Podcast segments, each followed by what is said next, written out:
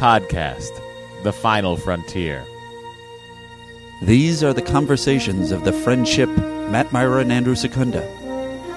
Their continuing mission: to seek out old adventures with contrived civilizations, to boldly watch episodes that one of them has watched before,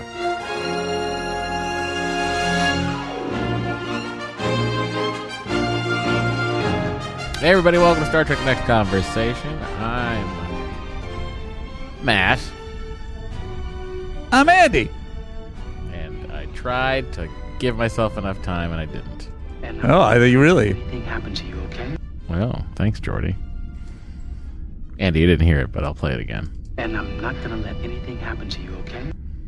That was probably him talking to Aquiel. That's nice. Remember that classic episode? Or disturbing. It's one of the two with Geordi. Classic episode. Aquiel. We all remember it. Aquiel, she was kind of a crazy person. Was that what happened? I don't remember.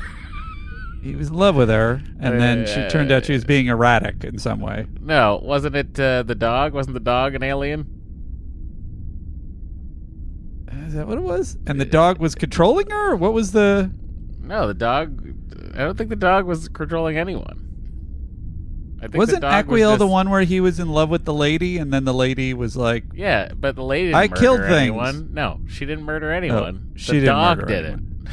Oh, the dog did it. Okay. Gotcha. Remember, because the dog was an alien? I remember the dog being an alien at the end. I don't remember how it played out with her. I remember her acting a little bit. The dog was a coalescent organism. Duh. And then what was she... Wasn't she acting in a questionable way that sort of... Well, I mean, she was being a normal human being with regrets and being annoyed by other Starfleet people. And then, looking into personal logs, then she was like, she's prime suspect for murder. And Geordi's like, I don't think she did it. Remember? Right. And then they come to find out she didn't do it. The dog did it. Right. That's the way most of the Agatha Christie novels end. Yep, the dog killed my homework. Let's just go ahead and say hello. Hi, everybody. Happy 2022. It's the first podcast of this year, I think, for us. No, can that be? I think it is, right? Oh, that we are really delinquent if that is the truth. Yeah, I know. You wanted to fucking do Enterprise? I'm like, bro, we gotta talk about Sub Rosa. Always some way that he assigns me blame for the delay. It's insane. I haven't done anything. I'm constantly pestering you. Look, you're the one that is always trying to talk about Enterprise every day of your life. You're like, I love it. Don't spoil it. Stop ruining everything about Enterprise. I'm Enterprise's number one fan, Andy Secunda, king of the Enterprise. This is always what you're saying. For all generations. Always saying NX-01 could beat the NC-1701D in a fight, and it's just crazy, Andy. I'm just here to say. I don't think I said any of those things. I think you said literally all of those things. I really don't think so. Why do you have a Captain Archer tattoo on your arm? Homeward came out on January 16th, so it is not the first one of 2022. Happy second podcast of 2022, everybody! It's still, pathetic. We got to pick up the pace, but could you say that in a New York accent? It's still pathetic. I mean, come on! Oh, it's Andy's Accent Corner. Andy's Accent Corner. Ben voyons. Andy's Accent Corner. Animo, Andy, tú puedes. It's gonna be shit. Oh, it's a classic. We're back, everybody. Let's go to the Admiral's Club. Go to iTunes, leave a five-star review, and join the Admiral's Club. Forget about it. How do they get into the Admiral's Club, Matt? Andy's Accent Corner. Animo, Andy, tú puedes. It's gonna be shit. What if that's how you talked and you just were hiding it for this long? I mean, it's plausible. I grew up in New York. I know. I'm just saying, what if, I think when I get a little, when I get... Is it tired or angry? Tired or drunk, Oh, drunk, yeah. It couldn't be angry because I would hear the Boston accent much more frequently. Yeah, and if I'm like around, if I'm around like one other person with a Boston accent, mine just like sure. It. I just fall back into it. Yeah. Anyway, you can get to the Admirals Club by leaving a 5-star podcast review on Apple Podcasts. If you're international, please remember to screenshot your review and email it to us, and then Andy can see it because we can't see any podcast reviews outside of our country. Thank you. So true. Our first is from Lady Grey Hot, who says, it grows on you. Just like Counselor Troy's fake accent, the Replicator's subpar synthale, Riker's beard, and Data's denial of having emotions, this podcast is initially irritating, but eventually endearing. Try it for the in-depth analysis of TNG episodes, stay for the ridiculous tangents, endless funny segments, random jingles, and scandalous theories. I mean, we're already halfway into everything she's talking about. So, thank you, Lady Grey Hot. Are we only halfway in? I feel like we're no. I mean halfway in. To I'm just saying, like we've got. I don't know what I'm saying. I'm saying I've already played a jingle. We've done a little segment. Oh, you're saying in this episode? I'm saying yeah, regarding the things she mentioned that she may or may not like about the show. Yeah. We're already giving it to you. I'm glad that for some people we do eventually break their wills down and. I mean, how long? How many chances do you give a 3-hour podcast? That's a good question. I actually think that I've had that experience with certain podcasts where I'm like, nope, and then I revisit it, and I'm like, maybe. But like, it takes. I don't know. I guess it's. Our episodes are so long. I think I would just be like. I don't know. I'd be daunted by it if I saw a podcast that was... Well, I think, the people that end up staying with us, generally speaking, are not looking for brevity. They're enjoying the length. Well, I mean, none of them like Enterprise as much as you. Well, who does? That's for sure. I mean, that's my claim to fame. Guys, Rumor Roundup, they're talking about doing an Enterprise season, whatever it would be. I don't know. Would it be season 4, 5? Would it be season 5? Right? Yeah. Wow, that would be crazy. I think that's a fantastic idea. Matt just spoiled the ending for me, so I understand that there might be some complications. How did I spoil the ending? Just say what I said about the ending. No, I'm not going to say it because I don't like to spoil things for people. It's not a spoiler. It's fucking classic. If you've seen the last episode of Enterprise, you know what the structure of it is, and he said what the structure of it is. Oh my god. No, I didn't. What do you mean? I didn't even tell you about how they do it. It's ridiculous, and I won't spoil that for you. How they do it? No, won't tell you. All right. Okay. That you're gonna have to sit through that shit yourself. Well, whatever the case, I think it's interesting. I think it's a good idea. I think it's something that the main thing. That everyone keeps saying, and that we know about Enterprise, that is just that they cut the budget, and that it got good later. Those are the two things we know about it from hearsay.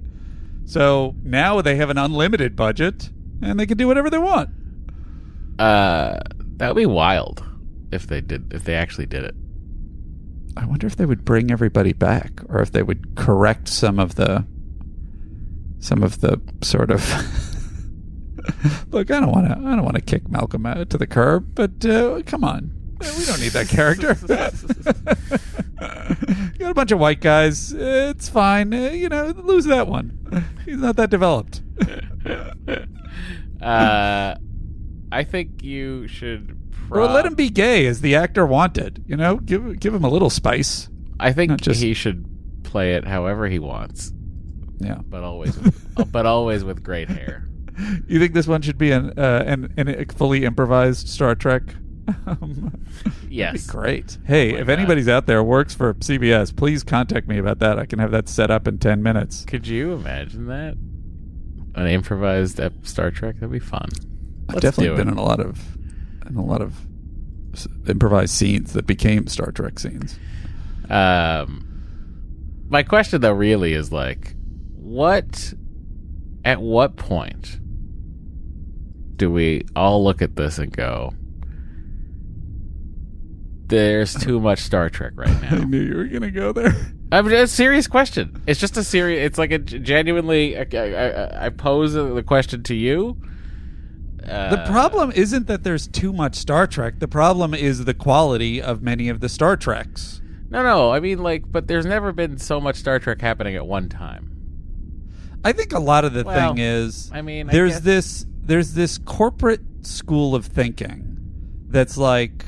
We're going to put Zack Snyder in charge of all of the, DC. Mm-hmm. And it's like, don't put one person in charge. Do different things. And then, unless it's like a Kevin Feige that's like, I guess that they're all trying to chase Kevin Feige is what's happening. But you know what? Kevin Feige is like once in a generation. Well, or me. Put me in charge of everything. Well, there you go, everybody. Andy should be in charge of it. You guys would hate whatever. I'm sure, I would not escape the... But you didn't really answer my question. The Batleth. Is there too much Star Trek? No, like, is there a point where there's too much? I guess I am answering the question. I'm saying I don't think that's... I certainly there is, depending on the quality, but I don't think there's inherently could be too much Star Trek. I think it's what is the quality of Star Trek? In the same way that's like, are there too many memory beta books? No. It's just some of them are crappy and some of them are good. And unfortunately... There are too many books. But who cares? Well, it's like, then it becomes like hard to catch up with everything. Like, I'm going through that a little bit with Marvel currently. I hear you. And it's just like, and then it like gets to a point where it just says, if so much has happened, that you're just like, oh fuck. I do hear you in the sense that just like in terms of anime, which I'm always interested in getting into more deeply, and like have had stuff that I've really enjoyed. Whenever I even start to crack it open, I'm just like, oh my god, there's this much? Oh Jesus! And honestly, that's a reason I haven't really fully dived into Doctor Who. You could jump in on certain of the reboots and be safe, but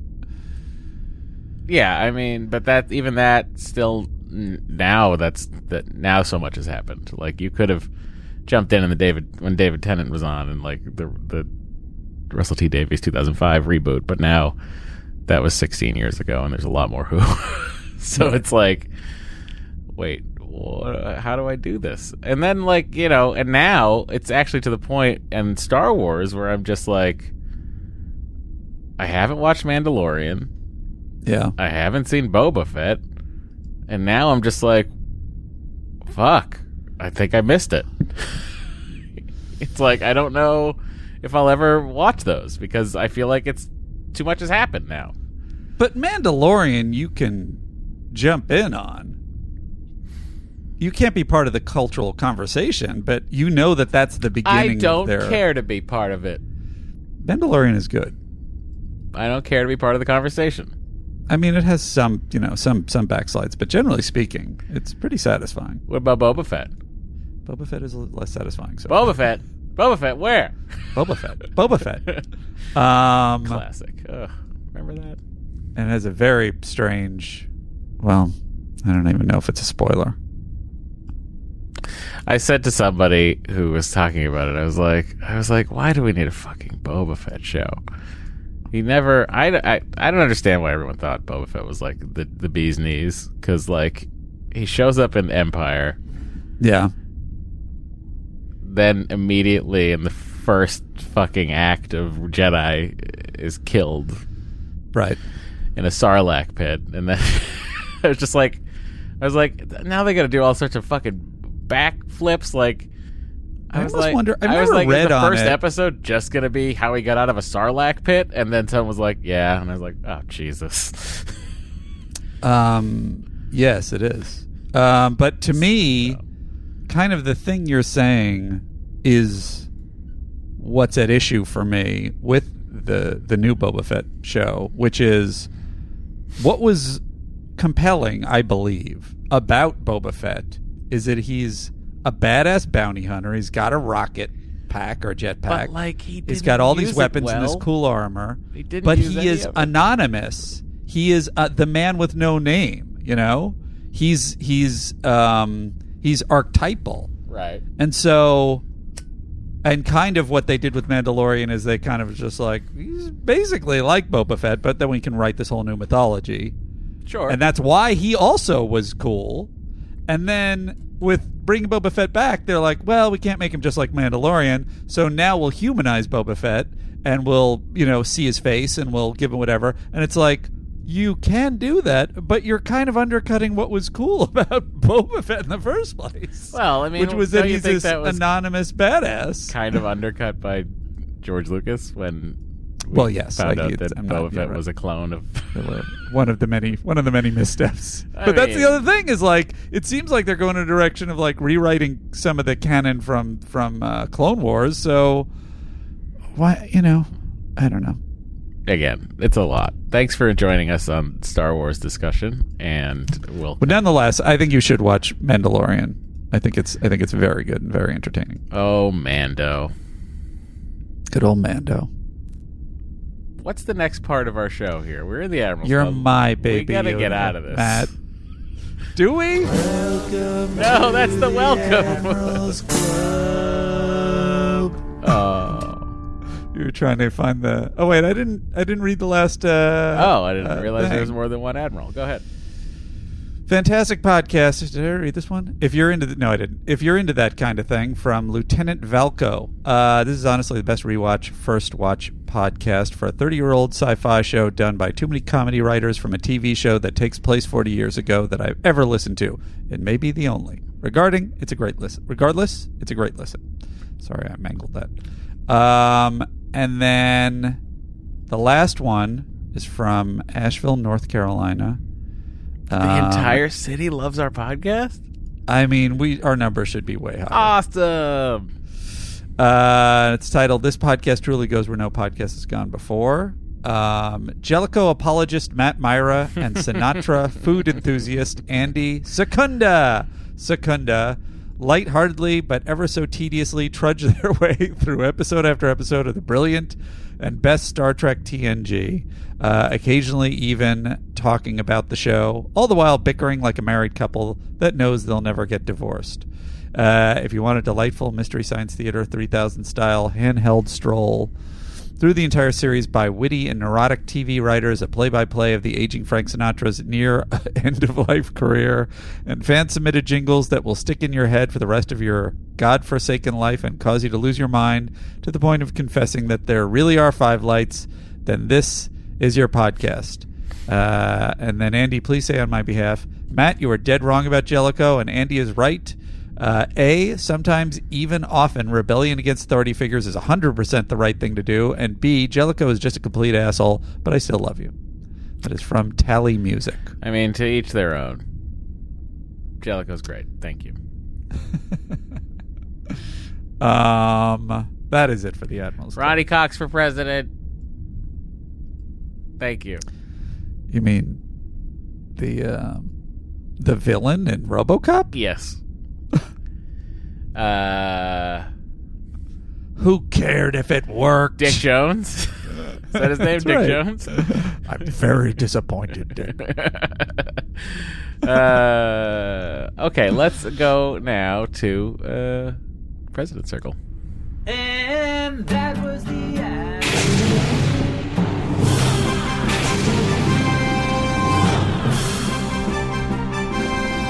The United Federation of Planets President's Circle.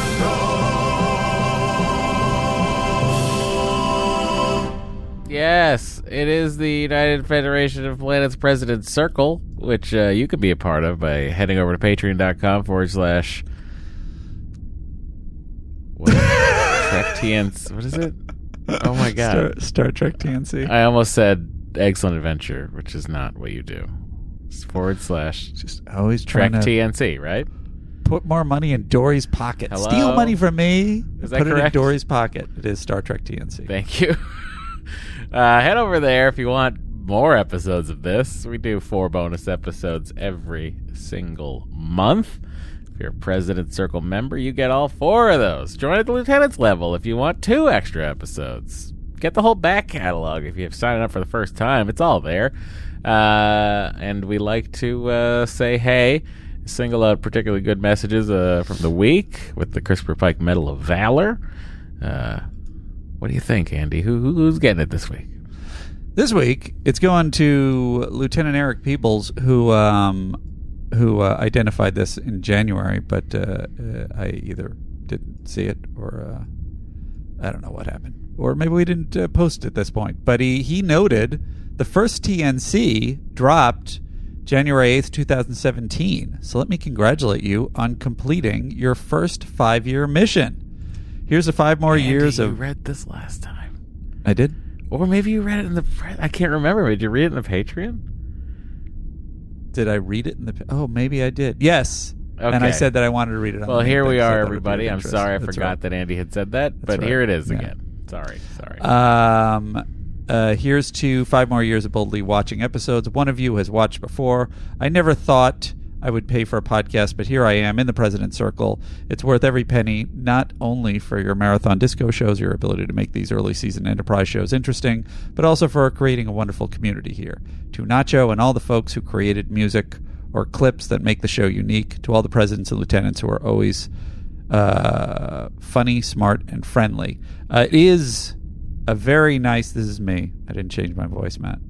It is a very kind and generally a nice interactive environment in the Patreon. But I also, since we're on our 5th year anniversary, want to give a shout out to all of our supporters, our friends in Face Group, our Facebook group, for their interest and ongoing, good vibes in general, and the people who write in, people who just listen and do nothing. Thank you to everyone. Thank you to everyone who does nothing. You are much like ourselves. Beautiful lugs. You're just like us. Lieutenant Raymond, this is the second Christopher Pike Medal of Valor, goes to Lieutenant Raymond, who writes, when Nikolai, this is from Homeward, when Nikolai, quote, I just introduced foreign DNA into a developing alien culture, unquote, Rozhenko said, I don't owe you an explanation. It made me dislike him even more. And I thought that was something other people had noted, but it was, in addition to all of his other weird crimes in that episode, it is just like he's defending this, like, we have to preserve these people. And then meanwhile, he's having sex with the one on them and... Look, polluting their... He's just doing his thing. Their gene pool forever. Yeah. What happens when that kid doesn't have a nose ridge? Yeah. Well, I assume he'll keep doing surgeries on him at every age. Okay, we're in the priority 1 messages proper. Okie dokie. Well, then I best her... What? Let's open that. All right. Oops. Captain, we are being hailed. Priority 1 message from Starfleet coming in on secured channel. Hi. He gave me a YouTube link, but I don't know that we should dip into it. Dip into it. All right, as from Jorgen Peterson. All right, everybody, who's excited about this new game announced tonight, Star Trek Resurgence? Do you know about that, Matt? It's a Telltale type game with like a whatever. What do you call it there? You choose your own adventure kind of thing. Yeah. Does that interest you? Sure. Set a couple years after Nemesis. That's my wheelhouse. Yeah. Great Terrible Lizak says TNG would be perfect for an open world game because it's mostly just like escort missions and the crew trying to get somewhere but constantly stopping. That's true. Because someone flags them down. I totally agree with this. And then Alex Jahans says, and they're good at having that great, big, all-important galaxy-threatening big bad that they need to fight, which they keep putting off. That's true. I would do that. Has anybody done? I mean, I know somebody must have done it. What's the most successful version of a big open-world space game? No Man's Sky. Oh, yeah. Yeah. Is it good? I mean, it launched not great, but they've patched it up so many times that they've made a pretty compelling game out of it, as far as I know. I mean, couldn't you just look at World of Warcraft and do that with Star Trek influences? Why aren't they doing that? I don't get it. Well, I mean, there's Star Trek Online, which is that exact thing. Oh, there you go. But there is an open world game that's... is that not what she's describing? But that's an MMO. You know what I mean? It's an MMO, and I'd rather have a single player open world game. Right. Tony Rideout says, as the pod is getting closer to DS9, I have a prediction. Andy will have a crush on Major Kira, which will lead me to an Andy's theory on Andy. Andy is attracted to Bajoran women. Nacho, perhaps a new jingle. Andy needs a Bajoran girlfriend or a Bajoran sandwich. You guys are truly, quote, friends in my head. Thanks for all the last nerdiness. Right back at you, Tony. And then Mr. Ultimate Trekker adds, Andy needs some Hasperat. Am I pronouncing that correctly? I think it's a Bajoran dish. Hamaraki. DS9 or bust. A lot of people getting very excited for DS9, Matt. It's coming. It's barreling down fast. We're past doing everything we can to slow it down. We're past the midway point of TNG7. It's true. So, thoughts on the holodeck? I know it wasn't really used for the usual entertainment purposes it was intended for in this episode, but besides its amorous functions, the tech is really more trouble than it's worth. I have to wonder if Starfleet wouldn't benefit from a massive retro gaming revival. Way less crew members are going to get hurt or killed if every quarters came with a Wii and a PlayStation instead of each ship having a temperament area that is basically the X-Men's danger room. Well, I mean, that's if you turn off the safeties, but you need 2 senior officers for that. That can't be true. I feel like they're constantly turning off the safeties. What do you mean? No, they're not. Moriarty turned them off. What about your best friend Moriarty? What about Worf? Didn't Worf turn them off? Worf asked for them to be turned off, and so did Data. I don't remember. I think Data. I don't know if either of them got them turned off. Actually, if I don't remember. Kamaraki also edited an ad. I just realized if this gets read on this week's episode, it's going to be the one where Beverly fucks a ghost, possibly the worst episode of TNG that is an episode. What an honor. You're not wrong. Grain Terrible Lizek also adds, then people would have to go to the gym to work out, and that's just boring. The only person who wants to do that is that one guy on Voyager. It's true. It was the one guy on Voyager, man, who kept talking about so how hard. Much he was crushing it at the gym. Ultimate Trekker also says if they're foster brothers, Worf and Nikolai, that means that neither of them are biologically related. Who knows how many other foster siblings they have? Many foster parents foster many kids, some for just a few months. There was a lot of debate about the phraseology of foster brother and whether and what that exactly meant. And it's not going well. Excuse me. No problem. It was a lot. Really? It was a very thick hoodie that I just took off, and the heat's on in here. This is why I go zip ups. Do I go through the whole show with the heat, or do I just bite it and just do it while Andy's talking about foster brothers? I'm going to propose to you. Basically, I was just pointing out people's. You know, a lot of people had commented on the vagueness of Nikolai being a foster brother and what that meant, in Worf's description. I think he was fully adopted. He was fully adopted. Yeah. And Worf was fully adopted. No, I think Worf was fully adopted. Are you saying that... Are they saying... This is my foster brother, Nikolai. Oh, that's interesting. Maybe he wasn't fully adopted. But then maybe Nikolai was a foster brother. That's interesting. I don't know. Tess... another side trip here. Matt, I don't know if this will help you. The thing that you just experienced is the reason that I always go with zip-ups when I buy new things. Well, this was limited edition and not available in a zip. It was either hoodie or T-shirt, and I went with the hoodie because I wanted a warm hoodie to sleep in. You sleep in a hoodie? What hood is under your head? If it's cold, I will sleep in a hoodie. Absolutely. No, the hood goes up. Are you kidding me? You strike me as someone who would always be hot. I am, but mostly. But there are nights when I'm like freezing because we can't because the heat. Henry's room has. I'm so sorry. Henry's room holds in so much heat that if we turn the heat on, it might be like 70 in our room, but 80 something in his room, and we just can't. You can't do it. So is Henry a plasma ghost? He might be.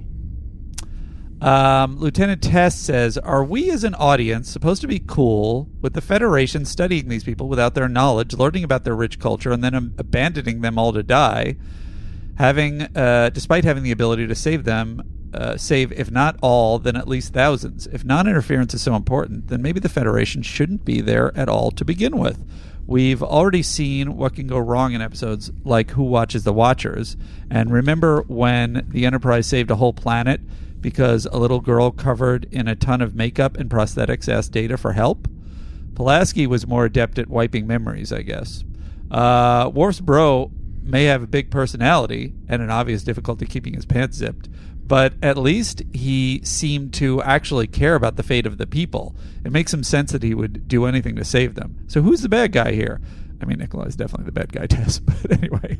Because it kind of seems like it's Picard and the Federation to some degree. No. Our rules say we can study these people without telling them, but we can't offer any assistance if they are faced with an extinction event. Wouldn't humanity hope for such assistance if facing total destruction? Although, if you've seen Don't Look Up, don't send us to the bird planet. And Worf should not have. Why do you read spoilers? I'm sorry. I mean, you're right, Matt. You're going to have to cut it out now. I'm an Andy Secunda spoiler watcher. You're going to have to cut it out now. I won't. That's a good point. No one knows what that is. Well, then you are a party to the spoiler. Oh, yeah. Guys, join me for my new show, Spoiler Party. If you don't want to watch something but want to know how it ends, come on over to Spoiler Party. Worf should never have even asked if he could take one of the Sacred History Ladder book thingies as a souvenir. And again, I mean, not super also respectful. Crazy. Like, where now they have no record of that generation. It's so weird. It's one of the weirdest things in the show. Also, it's been a while since I watched Star Trek Insurrection. Isn't a similar plot? Isn't it? Yes. A similar. Yeah, a lot of people have pointed this out.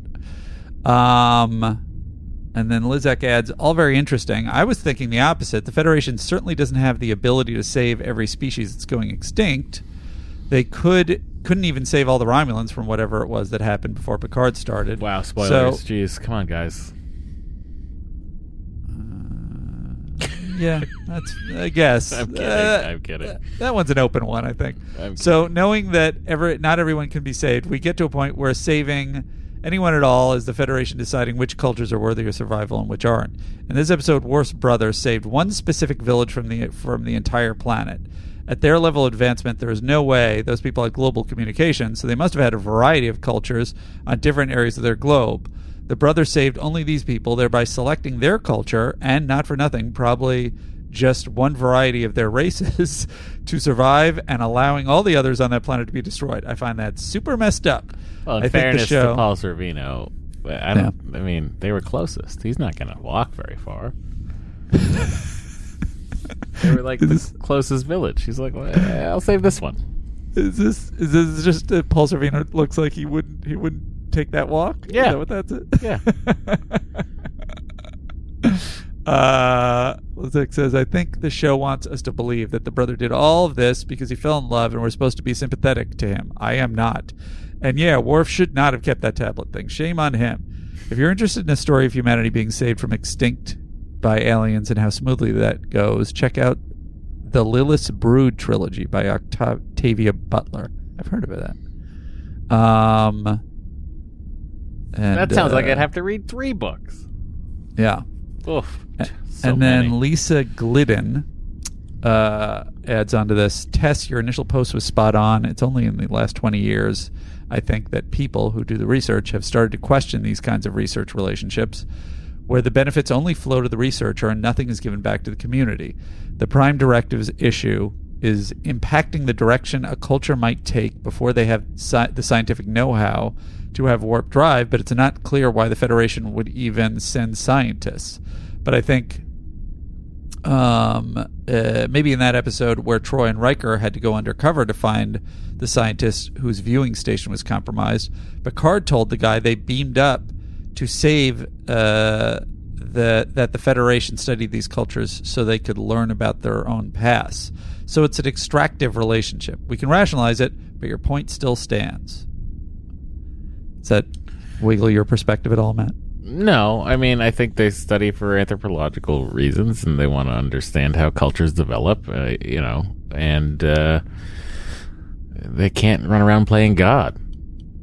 So they observe, and we've seen, for drama's sake, we've seen the 3 or 4 times that these duck blinds become visible and shit goes awry, but I would assume that for every 5 of those, there's 2,000 missions that don't go awry.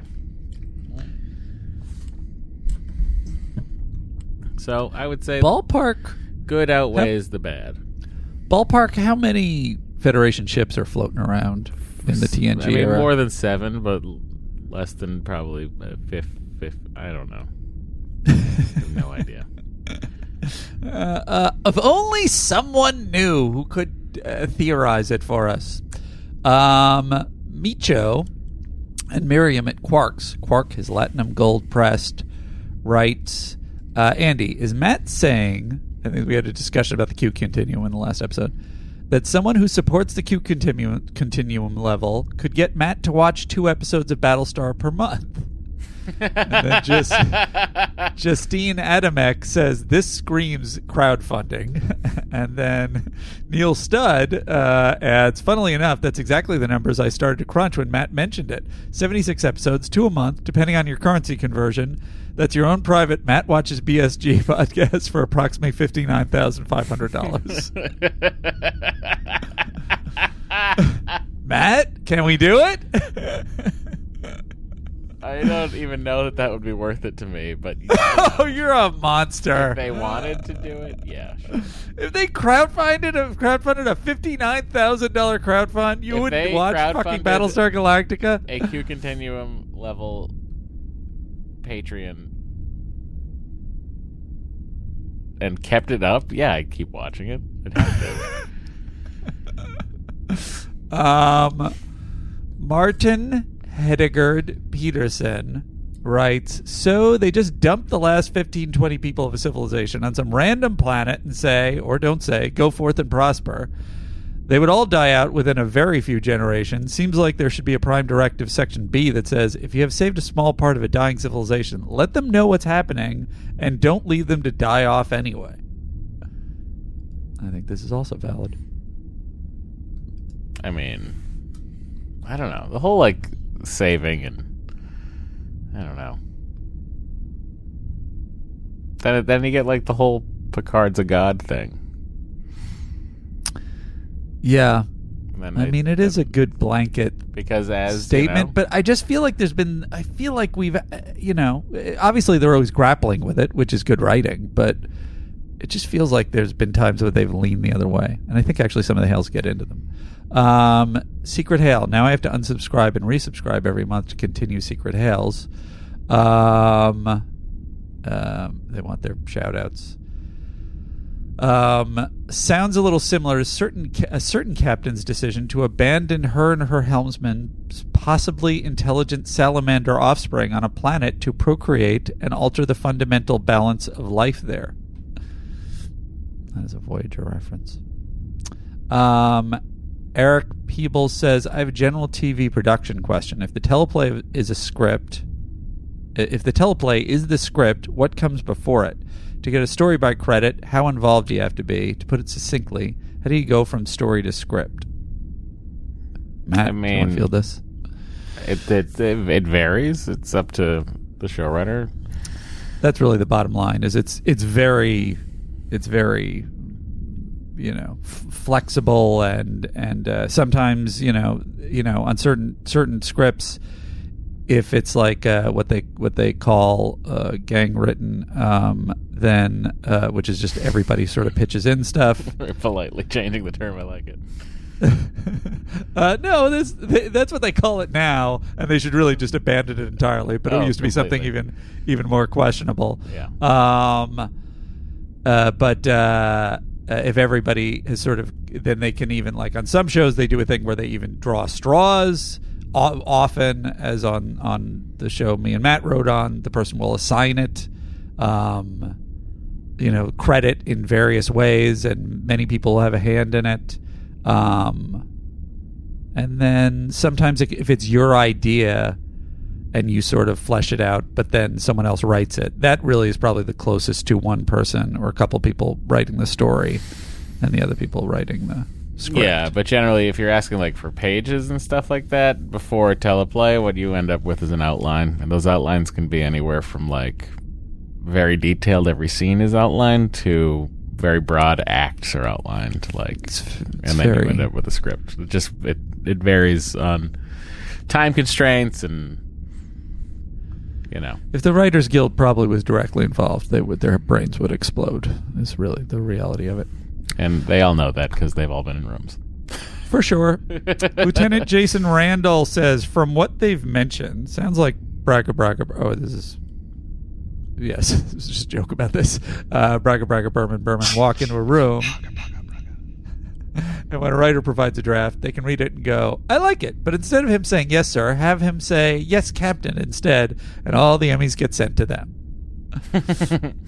Tom Bondurant says, guys, clearly Vorin died of a broken heart. Sometimes it happens when you find out your planet's been replaced by a simulation, or when you learn your child's father has been turned to the dark side. It's just science. It's a really good point, Tom. Trek Barnes. This episode is a tough one. Along with Pen Pals, I am left with the uncomfortable feeling that compared to Kirk's time, 24th century Starfleet has replaced a good guideline in the Prime Directive with near-religious dogma and is ultimately wrong to a point of almost being morally evil.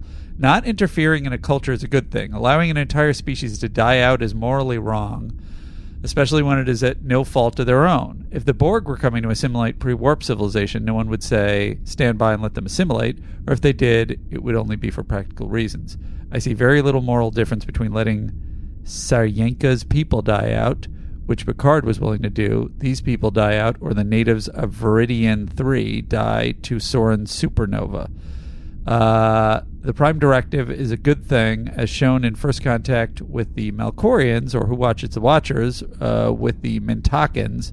If an entire race is going to die out, then leaving them pure and uninterfered with has a similarity to me of when Saudi Arabian fighters refused to rescue some women and let them die in a fire because their faces were uncovered. Purity of culture only matters if there's a culture to have. Unfortunately, instead of having an interesting discussion on that, the episode is pretty crap. I mean, that's a nice, succinct way. There seems to be a lot of debate over how many ships there are in the TNG timeline, Andy. But... I mean, obviously it'd be pre and post Borg also. But. The closest guesstimation, the consensus I'm seeing here, is like between 5,000 and 10,000. It's a lot of ships. Mm-hmm. How many were destroyed at Wolf 359? Am I getting that right? It wasn't that many, actually. I mean, relatively. A lot of people are holding back, seeing how it goes. Well, go and join the other ships. Warp 1.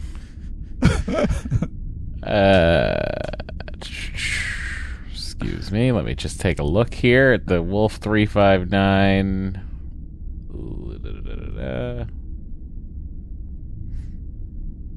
I don't know. Can't find it anywhere. Well, in the meantime, but I mean, if you look at DS9, they have battles with like hundreds of Starfleet ships, so way bigger looking than Wolf 359. Yeah. Jason Randall. Oh, a lot of people tweeted at us and commented about Quantum Leap coming back. I don't know if I said this in the last episode. It's getting a reboot. I'm crediting this podcast for simply talking about it. It's from Jason Randall. I literally didn't read anything but the headline, but I'm sure your names are mentioned in that. Congrats on your success.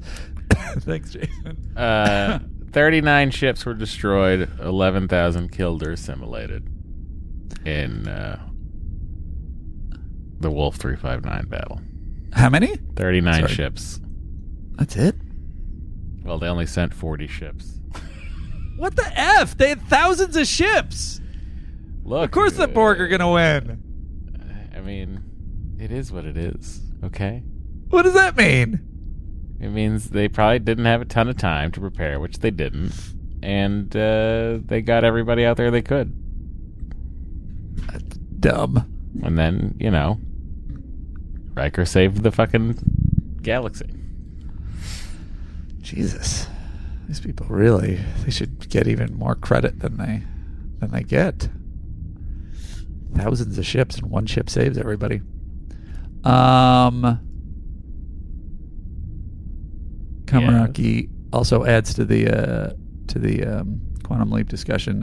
Time for Andy to submit that $100,000 script idea he wanted to crowdfund back when they were watching season 1. Remember that, Matt?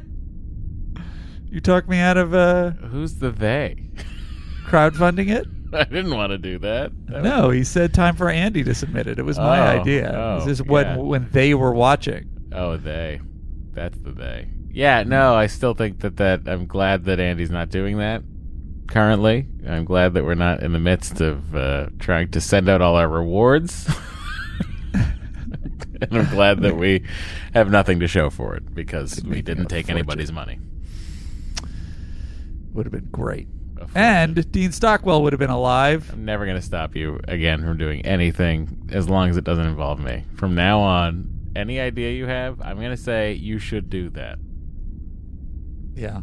And that is going to make me a good friend, I think. I don't think you'll be able to control yourself, frankly. But you should do that, Andy. We'll see. Brian McDonald, on the surgery for Worf being completed very quick and his head... is now a smaller size without ridges. I have a pet theory that all Klingon ridges are removable and that the Klingons from TNG are the same as TOS and the ridges are a surgical change. Don't want to discuss this theory in any more details. That might spoil Enterprise. That's true. So I'm coming up with Enterprise.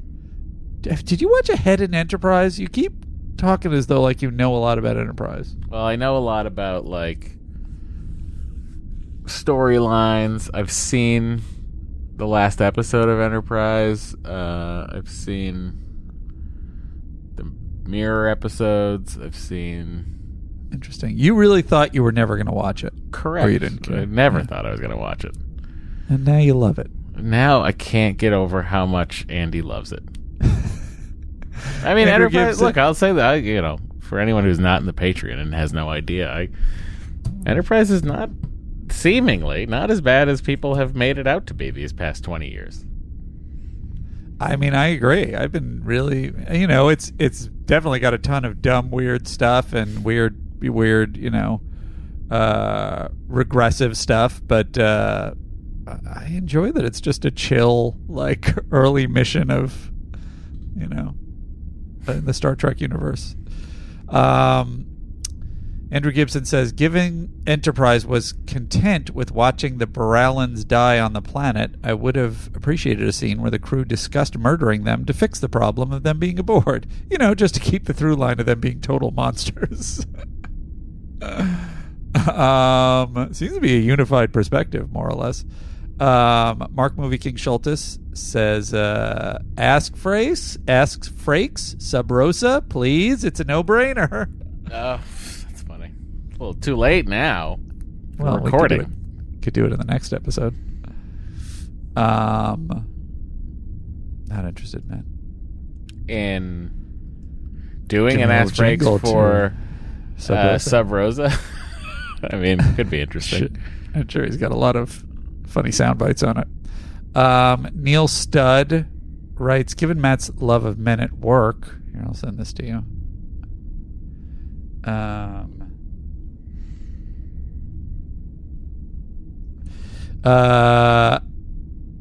Given his love of Men at Work and his obsession with what the UK are listening to, I wonder what he thinks about this remix, which is currently headed toward the UK top 10. Currently, like right now?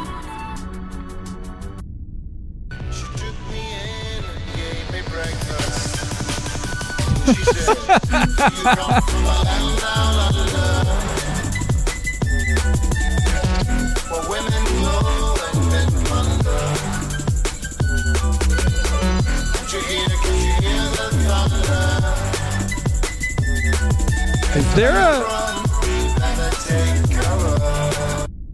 there a flute in the original? Oh yeah. Oh, I don't remember it. How do you not remember? It's the hook, I believe. As far as I am concerned, it's the hook. I mean, I remember the melody. I don't remember it being a flute. Matt was jamming out to some Men at Work on his guitar when I tuned in tonight. I literally was here. Some people still ask me to write. Wow. Well, here.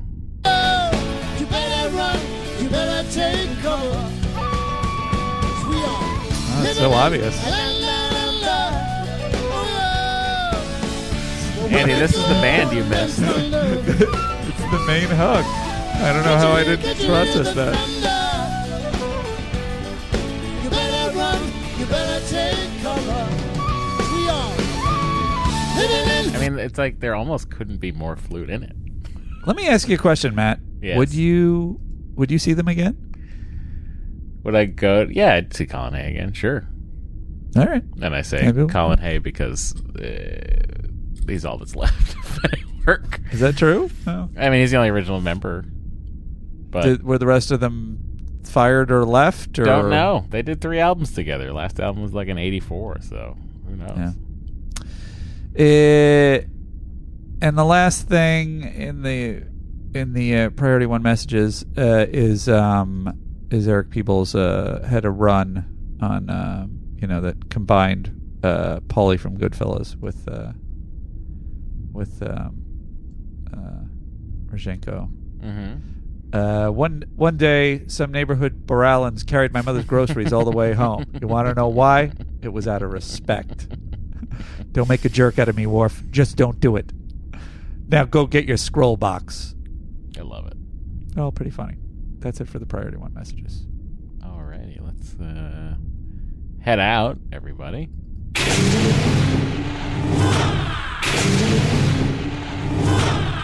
And now let's hear from the Scrubs. That's right, the people who aren't in the Patreon.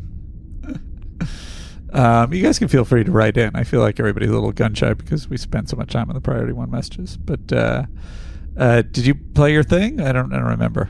I mean, I had already opened the here. Captain, we are being hailed. So annoyed.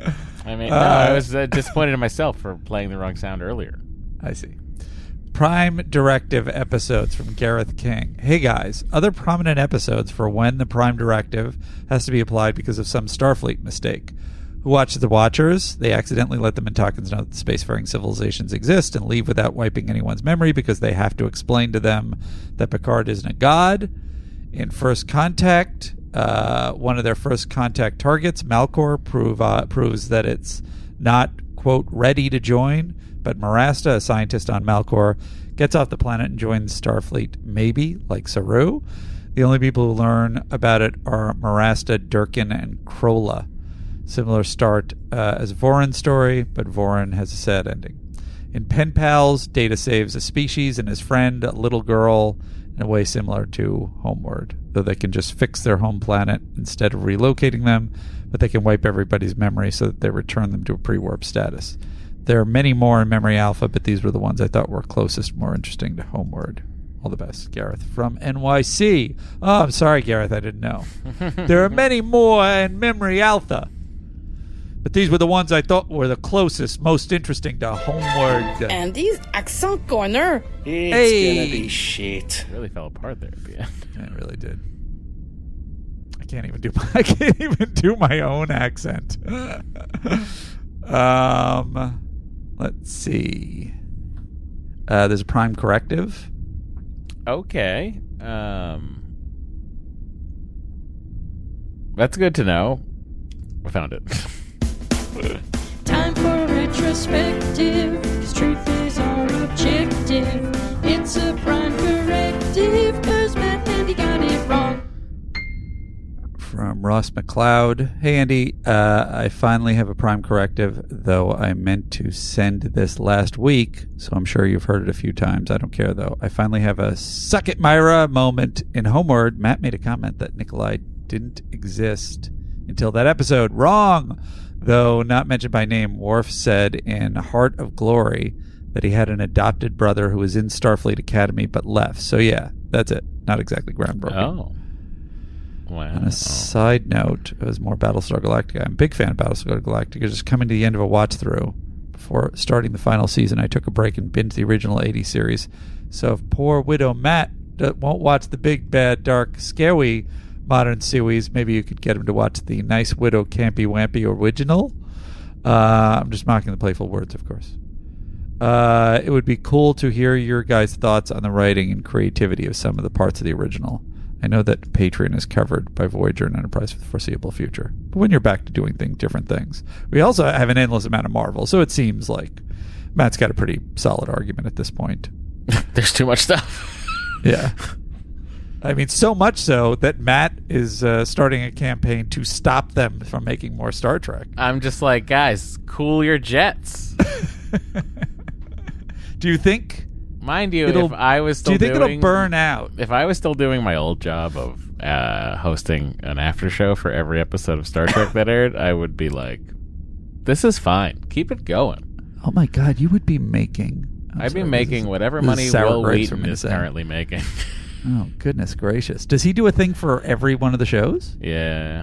But, some of the, Well, that was my dream. I was like, I remember when, we wrapped season 1 of Discovery. Yeah. And then I was like, I was hearing about season 2 coming, and then the Section 31 show. I think the Picard show was announced, and I was like, oh man, doing an after show of Picard, that'd be cool. Oh, and that Section 31 show comes out. I was like, oh, there's a world where I'm doing this all year long. That sounds great. Definitely it would be a different take from you, I think, on this podcast, if this podcast even continued. Oh, for sure.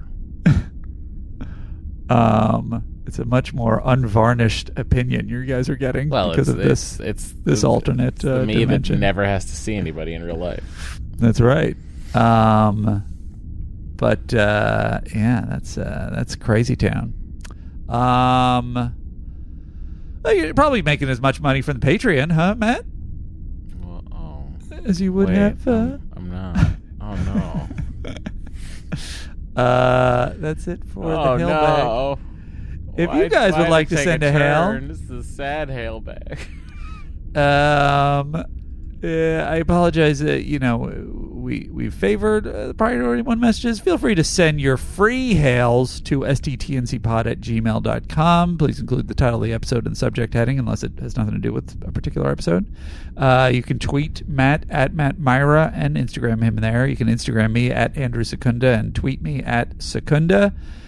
If you want to send us a voice hail, send it to 816 Trek TNC. 816 Trek TNC. We did it. I'm really proud of me. And I'm proud of me too. But I'm only proud of me. Thank you. I'm proud of both of me's. Well, Andy, I guess it's time to talk about the show proper. 58 minutes in, I think we can give it a go. Here we go. We crossed many doors to many places. Your hails made us think of all your faces. So plug TNC in your little Borg node. Let's talk about this week's episode. Yes, here we are. It's everybody's favorite episode of Star Trek, Sub Rosa. Sub Rosa! Which aired... at some point. Andy, when did it air? January 31st, 1994. Wow. Was Mariah Carey burning up the charts still? No, she was bumped off by Bryan Adams, Rod Stewart, and Sting with All for Love. Wow. What a What a cavalcade of stars. And that was the last time we heard from Mariah Carey. Let's make it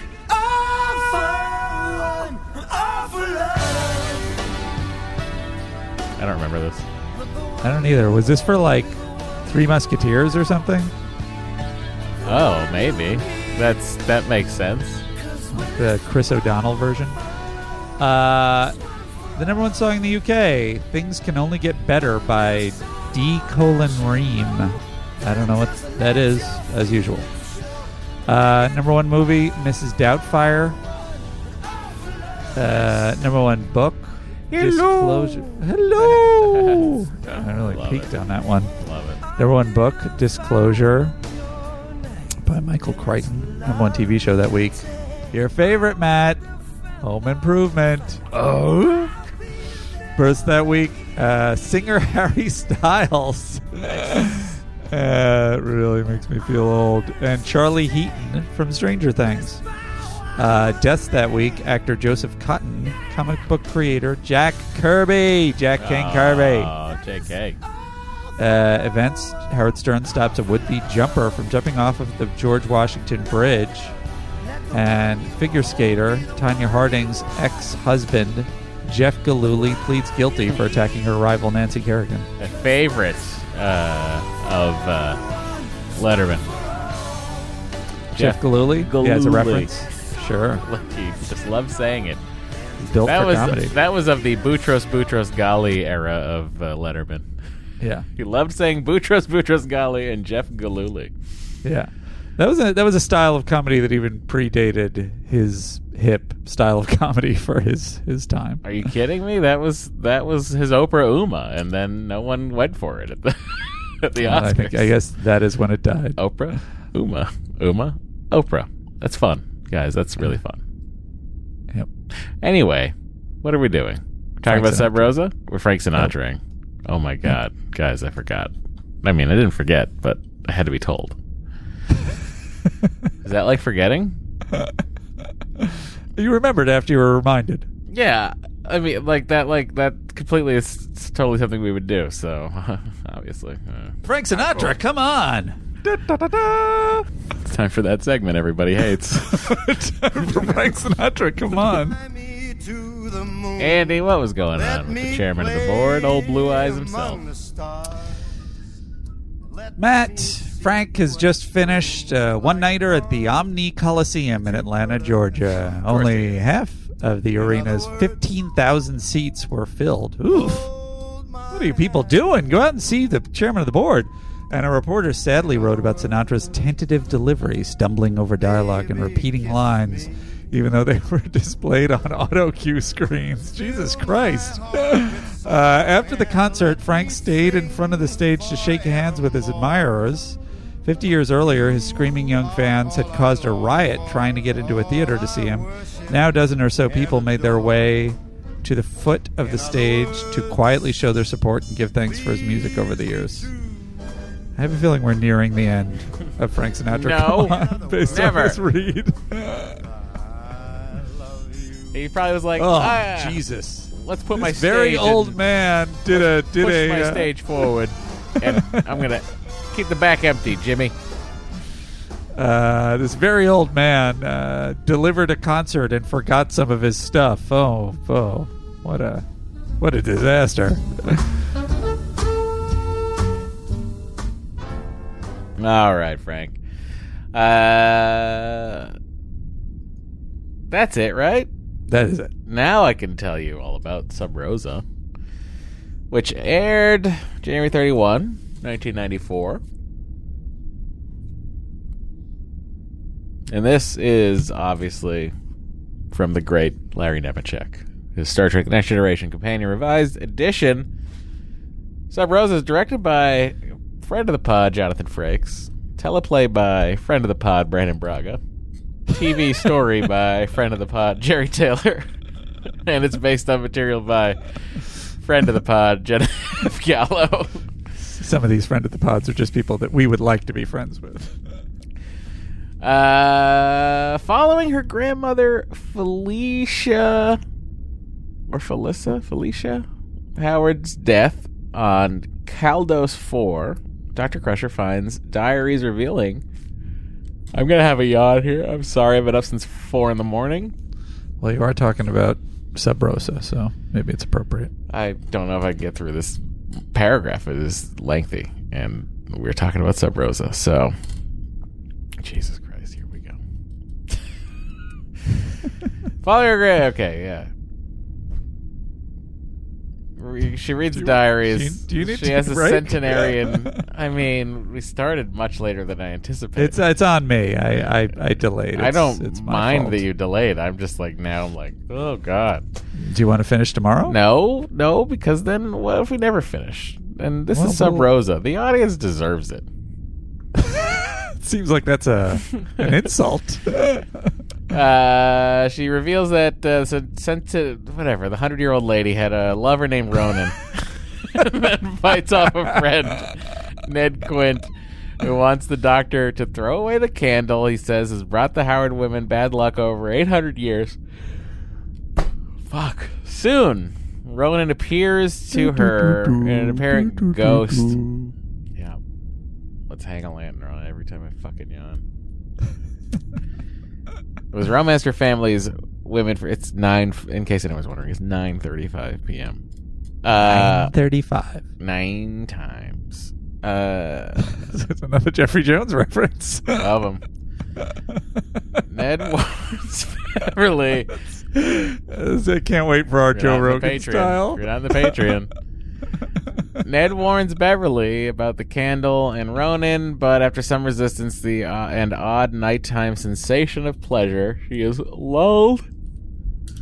Fucking A. I can't even read this. This is... You all know Sub Rosa. There's a fucking ghost, and Beverly gets off on it. And then the ghost is an alien. The end. Ay, ay, ay. Sorry, everyone. That's accurate. That's probably more... I kind of feel like you should describe every episode that way. Jesus Christ. Not go to Nemechek. Let's just jump in here on...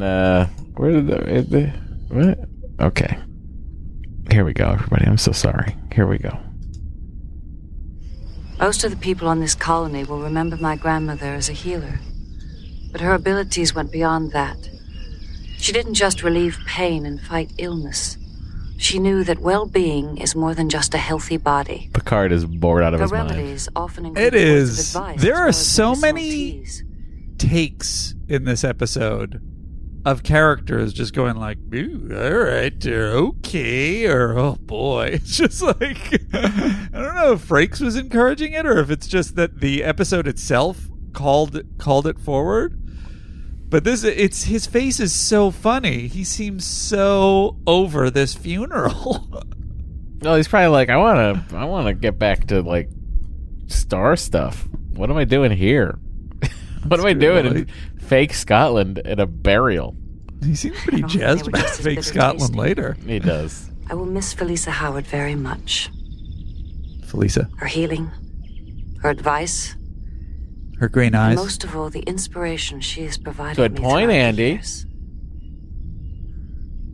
Rest in peace, Nana. I wonder if all the Howard ladies were healers. And so now we commit her body to the ground, earth to earth. Maybe it's ashes to ashes. But also, like, it's also, by the way, unclear. It's unclear if this ghost is actually that bad. It definitely ends that way. It ends with a kind of... I mean, I'm just saying, like, if the ghost... It ends with Beverly kind of going, but it was pretty great, I gotta say. Well, it's also like... It's also, you know, the thing, too, is it's interesting to me, the way that they... Yes, of course, the ghost is a murderer, obviously. So already bad job, right? Ghost. Yeah. But other than the odd killing... in self-defense. Yeah. What's so bad about this guy? Well, I mean, this is where it's a lot of the episode is vague.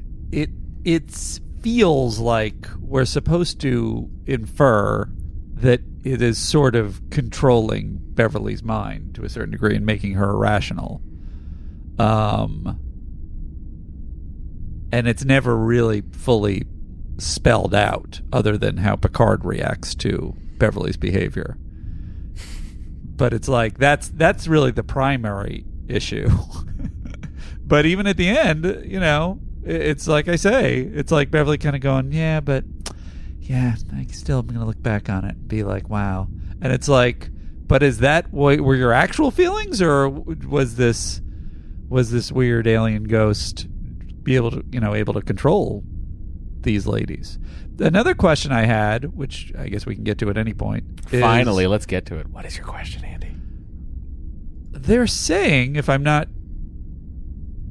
off, they're saying that this ghost was inhabiting and semi-controlling every single one of her ancestors going back to that first one that got involved with him, right?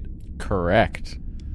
That's bonkers. That to me is the most bonkers thing in the episode. Out of all the bonkers things, the idea that it's saying her mother, her grandmother, all these other people basically were in this weird inhabited relationship with a ghost. Like, were they all single? What was going on with the husbands?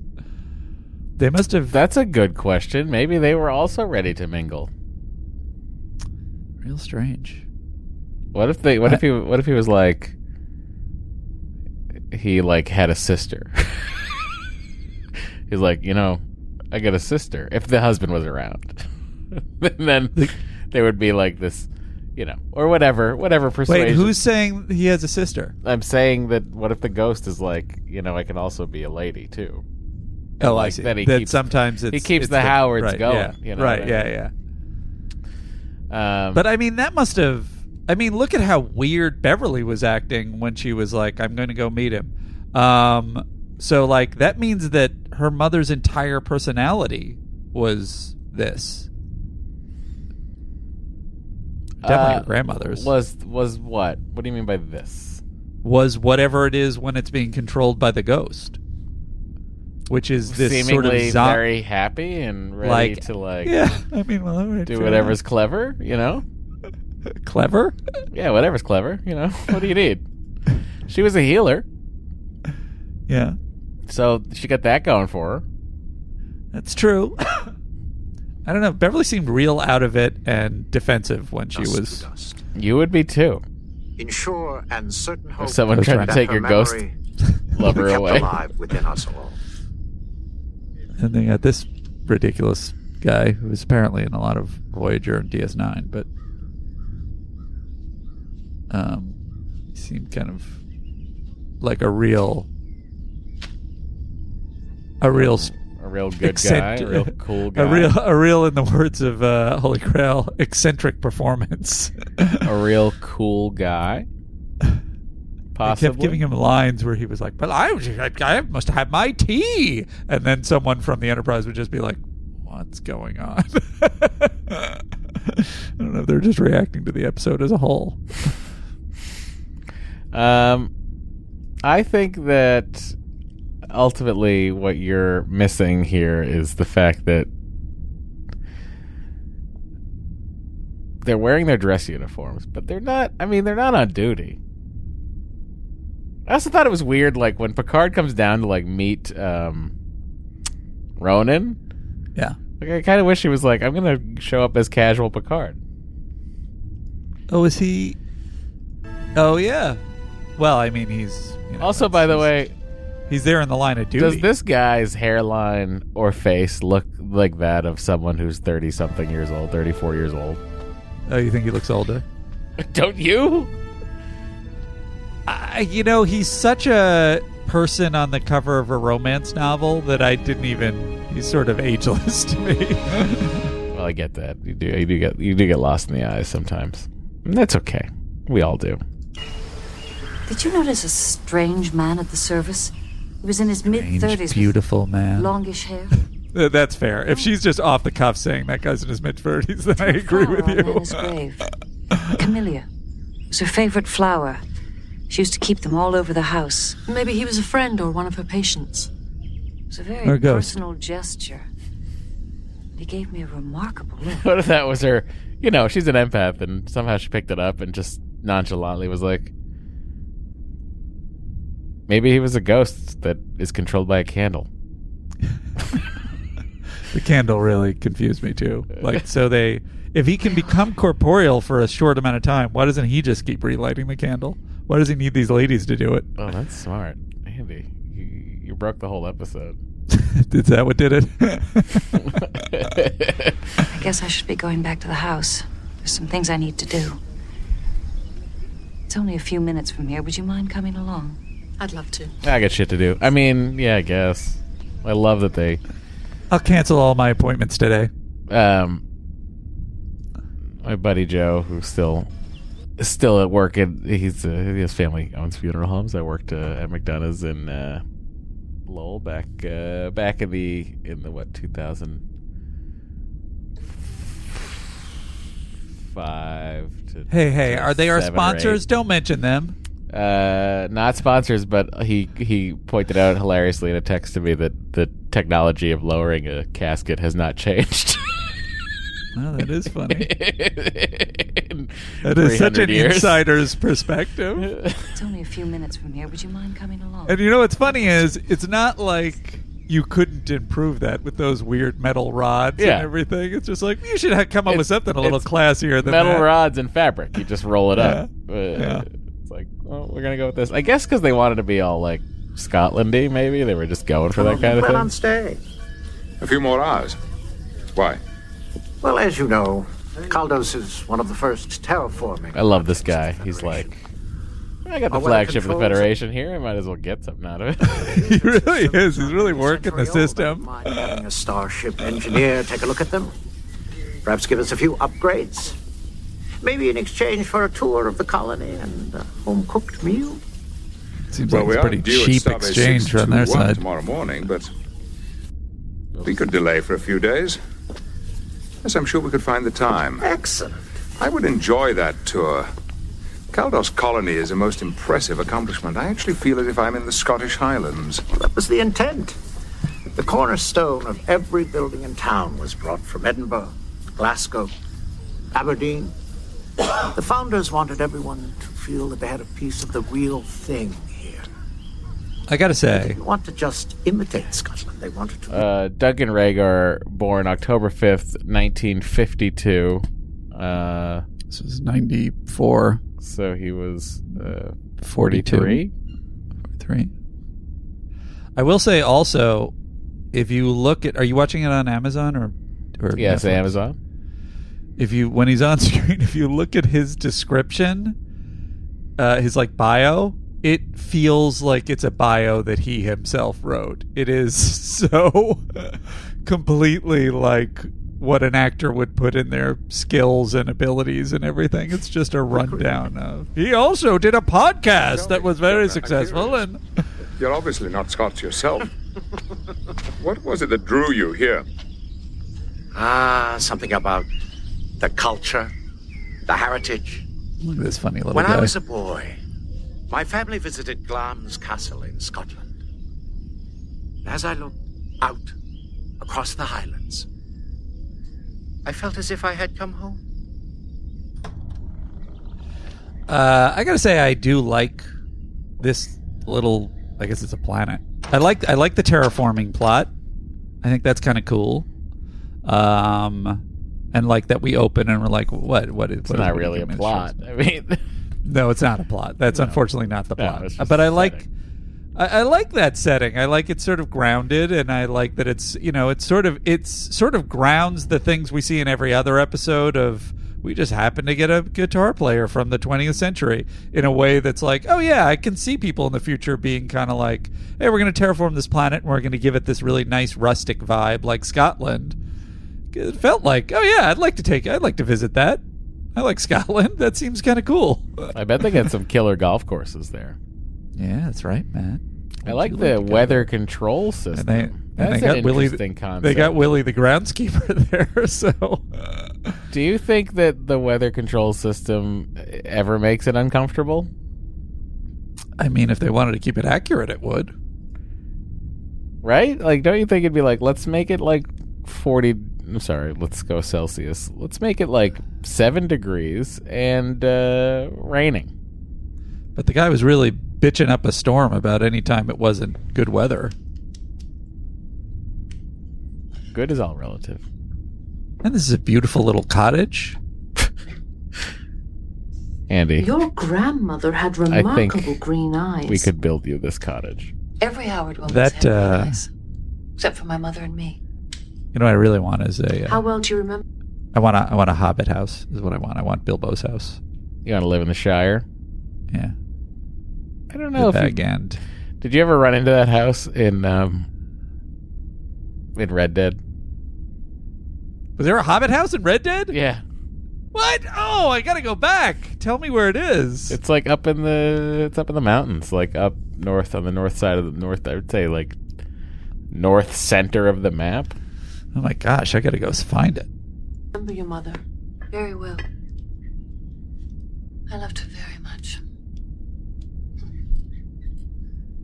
I can remember her face smiling down at me, and I can remember the sound of her voice and her scent. But the way that she always had sex with a ghost. Who raised me after my mother died. The sex she had with a ghost?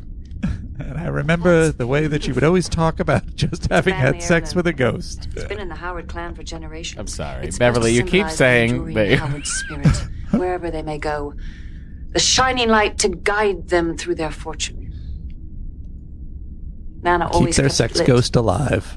I remember sitting here, listening to ghost stories with only the candle burning. I'm sure you did. I think I will. I'm going to head back to the ship. That's what Deanna's sensing there. It's just like, I feel like this is about to get weird, and I'm just going to take off. I should go and never talk to you again. You know, one thing subtext-wise that struck me in this moment is that I assume we're supposed to infer that Deanna sensed that Beverly had sort of had enough and wanted to be alone. Mm-hmm. And it struck me that must be a little bit difficult for Deanna to go through her life knowing the instant when people have had enough and want her to go. I mean, or it's like the best. Because then you never outstay your welcome. Yeah, and then like there's always like somebody, you know, someone's gonna be like, oh, no one's ever gonna be like, ah, oh, man, you know that Andy stays around at these parties too long. Yeah, because then you'd be like, no, I don't. Because right. I sense that you didn't want me. This guy comes in. Quite an interesting. I mean, I just wished he had done that quicker. Like, had just gotten rid of the can. Like, he should have gotten. She's dead. She's been buried. Seemingly, yeah, why did he just like throw it would have been three, 4 days that she's probably been dead. The Enterprise didn't instantaneously get there.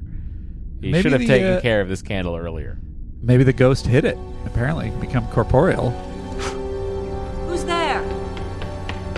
Wow, this guy's actual name is even more Scottish. Shay Duffin. I want to be so high and mighty with me, Beverly Hall Crusher. I spent more time here in the past 5 years than ye have in the past 20. How do you know who I am? I'm Ned Quint. I took care of your grandmother's house and her affairs. Nana never mentioned you. Oh, there's lots of things he didn't talk about. Let me get rid of that candle. Why? That candle has brought nothing but misery and bad luck to your grandmother. Look, Mr. Quint, I don't know what your relationship was with my grandmother, but this is my house now, and these are my things. That candle has been a curse on your family for generations. Now, if you have a lick of sense, you'll listen to me right now and do away with it. Now, give it to me. This is a family heirloom, and I intend to keep it. Now, would you please get out of my house? Now! All right, but I'll be back to do Mike Myers' characters later. I wash my hands of it now. You stay on in this house, and you keep that damn candle. I'll not be responsible for what happens. Get out! I mean, personally, I think he is the best performance of the show. Yeah, I don't disagree with you. It made me miss Scotty. Mm-hmm. Also, by the way, like, what a great place for Scotty to retire. Oh, so true. You know, you could have fixed that weather net. He probably would have found that plasma problem. I mean, that's the reason they didn't want him in the episode, because he would just know what was up immediately. You checked the seismic stabilizers. Certainly. You can't imagine what it's like trying to enjoy afternoon tea while the Earth is shaking. This Governor, is another moment. Look at Data's reaction to that. That's another huge take. Our weather control's been working perfectly for the last 22 years. Well, I can't isolate the exact source, but the fluctuation seems to be originating from one of the substations that regulates atmospheric humidity for the colony. Is this going to be a problem? No, not yet, but power distribution patterns are already off by 5%. I suggest we analyze the planet's weather patterns to see if they have been affected. I am reading unusually high humidity across the entire southern desert region, and there is increasing cloud activity above the northern coastal area, possibly the formation of a storm system. A storm? It's the middle of summer. We don't have rain at this time of year. Data, let's see if we can correct this. I'll check out the colony's climatic flow array. I will run a diagnostic on the thermal regulators. Don't worry, Governor. We'll keep you dry. I certainly hope so. There's a caber toss scheduled for tomorrow afternoon. I'd hate to see it spoiled by an unexpected downpour. Both the delivery and the reaction of Geordi are just like, what is happening? Guy. Fucking caber toss. How are you throwing telephone poles around for? You guys know what century you're in? Jesus Christ. This episode's very strange. Well, sure. Like, in a way that it's like, what are we doing here? What story are we telling? Well, the story is all about Beverly. I mean, but like, have these little side trips, but what are we saying? What are we saying about Beverly? She's lonely. She's into ghost sex. That's really what we're finding out. My grandmother's journals. You know, she had a lover. I mean, this is sort of the... Nana was 100 years old. Oh. It seems that the Howard women have exceptionally vigorous libidos. I certainly hope so. After all, Card's really leaving it on the floor here. Man in his 30s when I passed the century mark. 30s? Yes.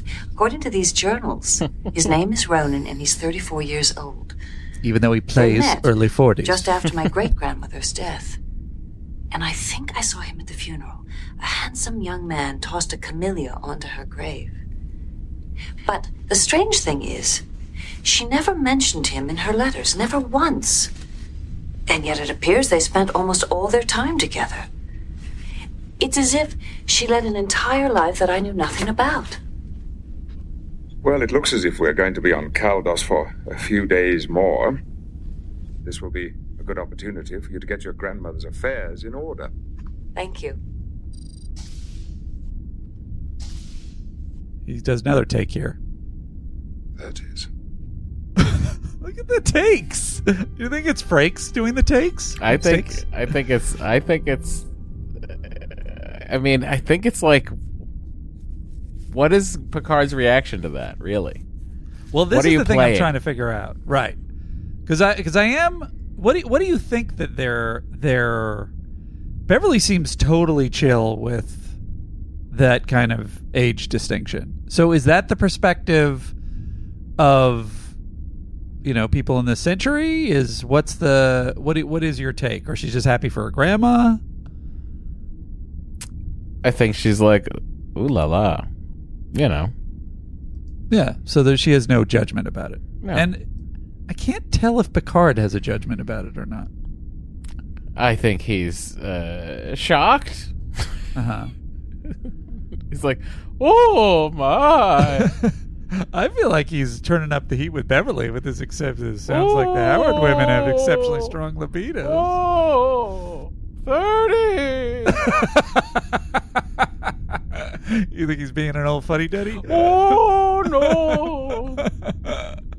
I need some tea, hot. Maybe cold this time. It's too hot in here. 30s.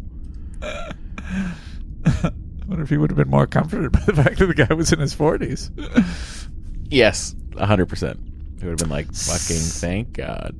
My other side notes. Beverly is having a great hair day in this episode. Her hair looks fantastic. You can't see it here. And the other thing is, as they swing the camera around, well, maybe that's in a later scene. I assume we've seen her quarters and that they look like this before. Yeah, it's in another scene. But she's got a fantastic window that looks right out into space, right over her bed. You know, I think that a lot of them on Deck 8 do. It's just the same quarters getting redressed over and over again. Man, would I like that.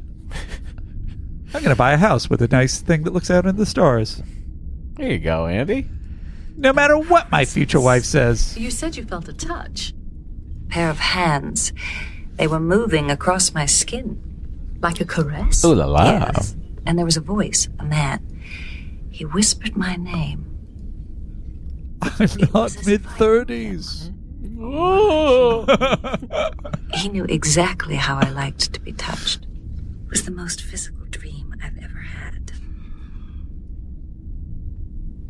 The sensations were very real and extremely arousing.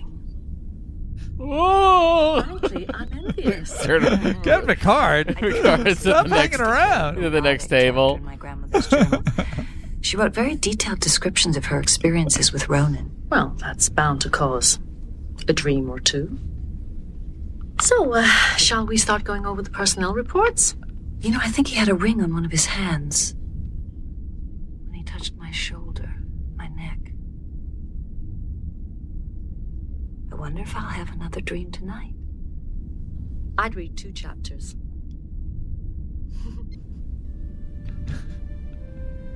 You know, meeting 2 orgasms. Hamina, hamina, hamina. Oh!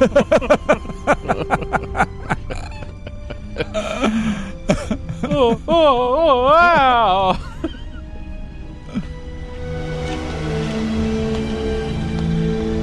Also, like, where does Beverly get this? Like, does she just, like, go to the computer and go, get me the most 1850 Scottish clothing you can? This is an interesting thing. Look, I'm sorry we got off to a bad start. I'm looking at the script because I wanted to see their description of like what they forced poor Gates McFadden to read and then act out. Mm-hmm. But before that, at the end of that Picard Beverly scene in the corridor, his last line is 30s, right? Yeah, 30s. It's not in there. So she opens a page in one of the journals and exits to her quarters, reading off Picard's face as he watches her go, and that's it. There's no... I guess they felt like they had to justify a look. Or it seems like the kind of thing Frakes would have thrown in. Only one way to find out. Then later, Beverly's... she's paging through her grandmother's journal, utterly absorbed by what she's reading. On the night table next to her bed, it's the exotic candle. Gradually, Beverly starts to drift off. Her eyes flutter. Her breathing deepens, and soon she is asleep. A quiet beat goes by. The candle flame begins to sputter. Very gradually, the blanket starts to move of its own accord. Beverly draws in a sharp breath and tenses her body, reacting to something touching her face, then her neck. Her nightgown this really is a romance novel now. Her nightgown slides down off her shoulder, exposing her skin. Gradually, a smile forms on Beverly's face, and it's clear that she's experiencing some sort of pleasure. She responds to a rush of sensations and emotion. Whoa! That's actually as Brannon Braga stuff could go. That's actually comparatively classy. Oh, it's wild that he did the teleplay here. I'm sure he demanded it. Jesus Christ!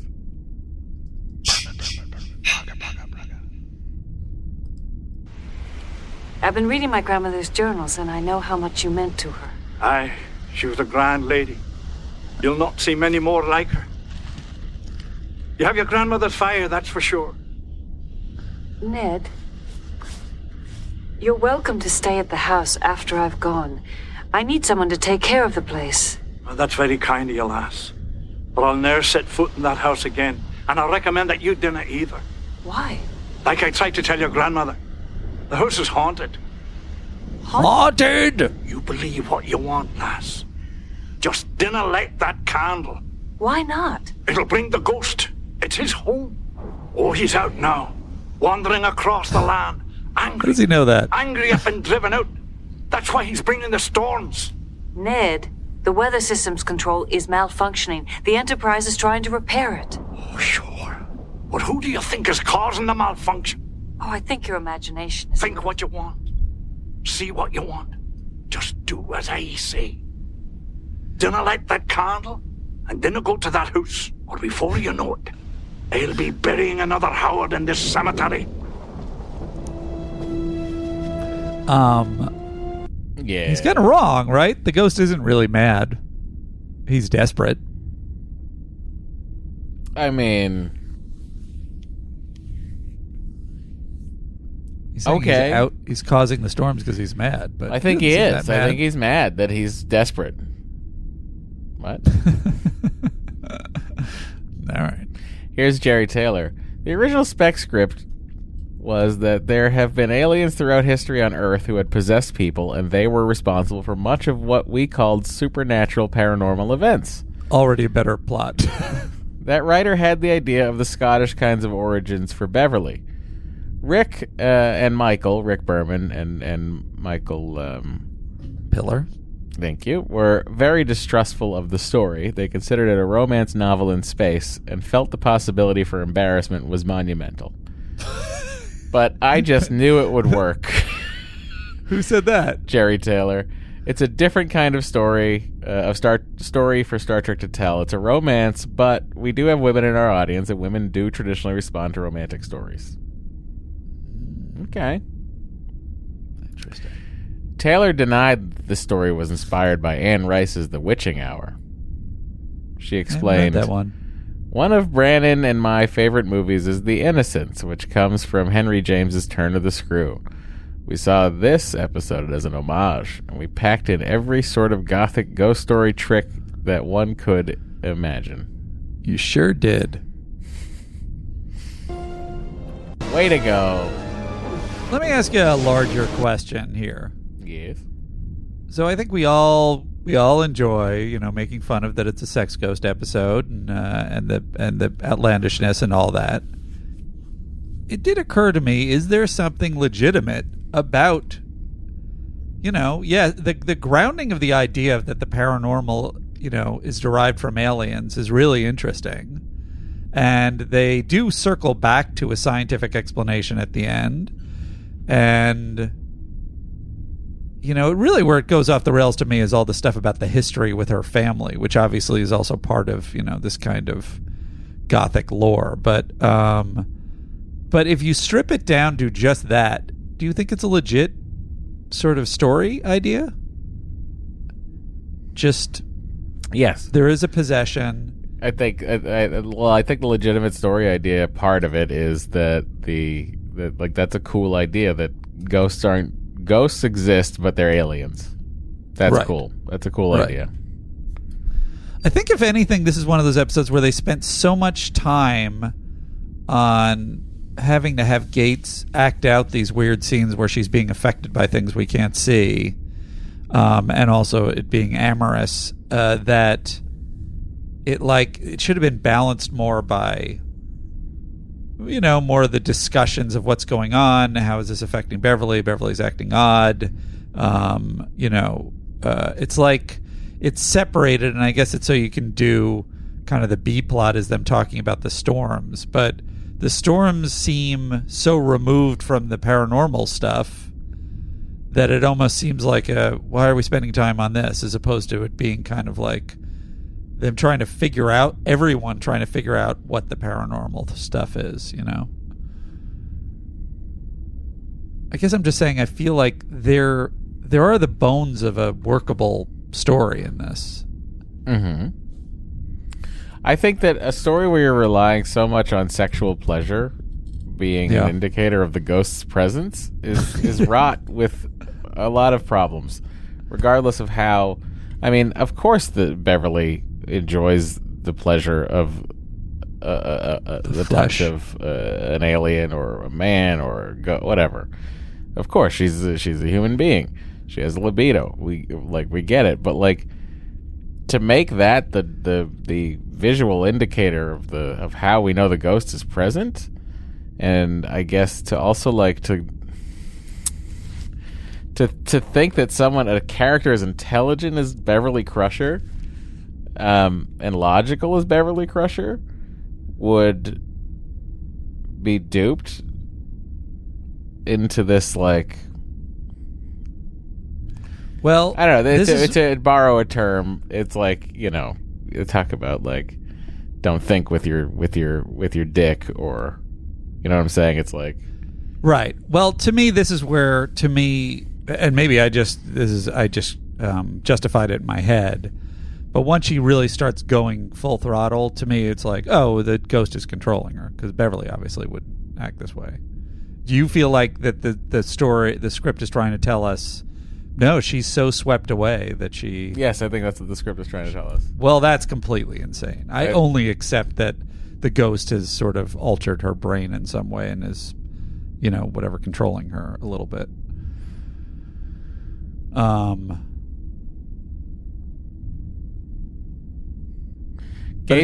Gates was praised for her performance in what she called the highlight of her season. Yeah. Taylor remarked, "The lovemaking without a partner, this is not easy stuff to do," and she committed herself to it completely. Braga added, "It was the best performance I've ever seen. I just thought she did a wonderful job." Picard catches Beverly masturbating and crying out loud. What a tough role to play. When I was writing the words, she writhes around in the bed having invisible sex. I thought, oh man, we're asking for trouble. Are they going to be able to pull this off? Thanks to Frakes and Gates, it was not hokey. It was very good. Look, I scripted the first orgasm in the game. This was mild by comparison. Sure, it was racy. Even Rick Berman had said, I can't believe we're doing this.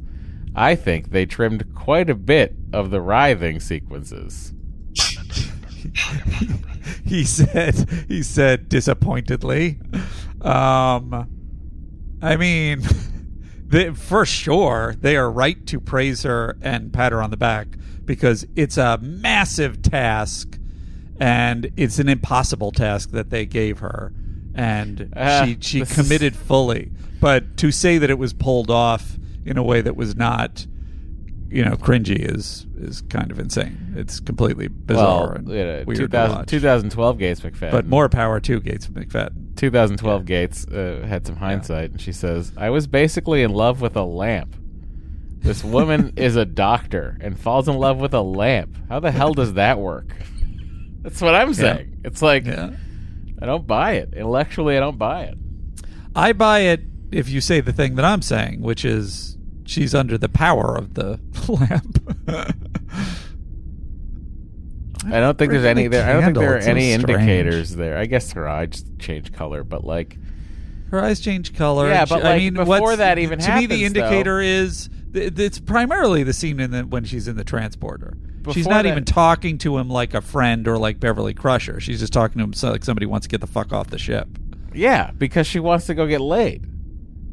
But that to me is, even if that is Beverly Crusher, like in the scenes when she's talking to Deanna, she still seems like she's Beverly Crusher under the, you know, under the pull of this deep attraction. When she's talking to Picard in that scene, it just seems like, oh, this isn't Beverly Crusher anymore. On screen. It is growing in intensity, sir. That's one hell of a thunderstorm. Bridge to engineering. Mr. Data, we're reading an extremely large storm. It's not just a thunderstorm. We cut to Gates with that and writhing around. Malfunction was not severe. It began as a minor power fluctuation, sir, but the effect has spread throughout the control grid. It has caused an unusual concentration of cumulonimbus activity above the colony. Just say clouds, Data. You can just say clouds. Between the Enterprise and the weather substations. Try to give them enough power to stabilize the storm. Make it so.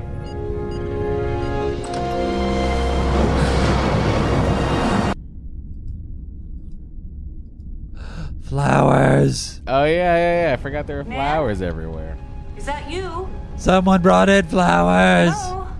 That also didn't seem weird to me, because it's like just after a funeral, put all the flowers in instead of the, you know, whatever. I think I would have immediately assumed Quint was in love with me if I was Beverly.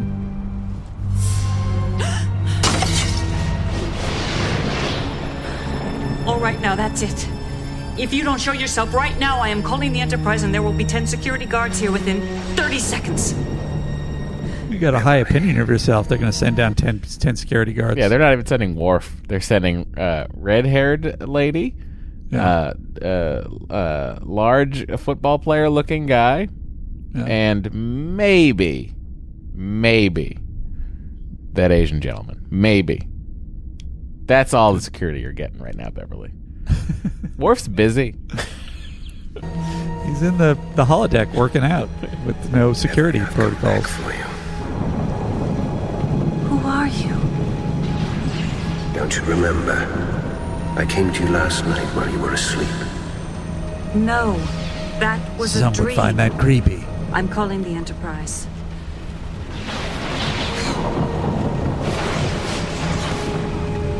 Now, what's supposed to be happening now? She's getting finger blasted. Oh, is that what it is? Let's find out if that's what it says in the script. She drops her comm badge. Oh, here it is, finger blasted. Pulls the comm badge out of her pockets before she can activate it. Falls. She takes a breath, feeling a rush of sensation and emotion. Her eyes lose focus momentarily, as though she's just been given some kind of narcotic. Her eyes flutter, and she breathes heavily again, drawn deeply into the narcotic state. I wish her eyes fluttered, and then she said, "Auga." Now do you remember me? Yes. What's happening to me? Right now I feel so strange. I love you, Beverly. Just as I loved Felisa before you. Don't bring up other women. My grandmother? You, Ronin? Yes. You saw me at the funeral.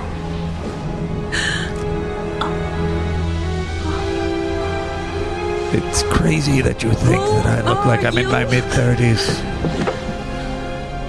I am a spirit. I don't believe in ghosts. Nor did I in the beginning. I was born in 1647 in Glasgow on Earth. You're telling me that you're an 800-year-old ghost? Yes. I found a home with Jess Howard. Does born mean that he was created, or he's lying here? Or is he saying he was born a human? And then no, I think obviously he died and has some unfinished business on Earth. But I thought they said he's an interphasic whatever at the end. I'm kidding. No. My goodness. I don't understand comedy. Great balls of fire. Well, you understand comedy, but what I just said wasn't that funny. Oh. Then I do understand comedy. There you go. You're back. Pretty lass with a mane of red hair. With a mane of red hair. And eyes like diamonds. I loved her very much. Oh, God. When she died, I stayed with her daughter. This is so hard. Really, props to Gates McFadden. Generation after generation. I mean, props to the ghost for staying with one family all this time. Beverly's mesmerized by the voice. It's getting harder and harder to maintain her composure. 200 light years away? When your family moved out into the galaxy, I moved with them. I don't believe you. I believe you are the most beautiful women I have ever known. Oh, what's happening to me? We're becoming one, Beverly. He's like controlling her in some way, or messing with her brain, or disagreeing. Stop it! I think he's just the most capable lover she's ever encountered. He's just so charming. Come in. No, most capable lover. Hi, Bev. I just wanted to see if you were going to Muckborough class this morning. No, I think I'm going to skip it today. I'm exhausted. And then she's totally chill here, so I thought, he's already inhabited her. Not exactly. Is anything wrong? No, he's not inhabiting her. Well, okay. She just wants it bad. She just wants to get back down there and have a good time. This characterization of Beverly, which I guess is what you're saying, if that is the truth, that is the biggest... the most damning part of this episode. I actually don't have a problem with them pursuing some kind of this alien is a ghost thing or the ghost is an alien thing. I have a problem with the way that they're playing out Beverly's side of it. So if Beverly was kind of more logically going through it step by step and then logically came to the realization that you're implying, which is maybe it is. I don't know what it is, but I am having some real feelings for whatever this presence you're is. You're having emotional feelings for the presence? Yeah. I'm saying that's what Beverly's saying. It's really working on you, Andy. I mean, it's really that dreamy. Move over, Archer tattoo. Hello, Ronin. I mean, to me, this is what is happening in the show.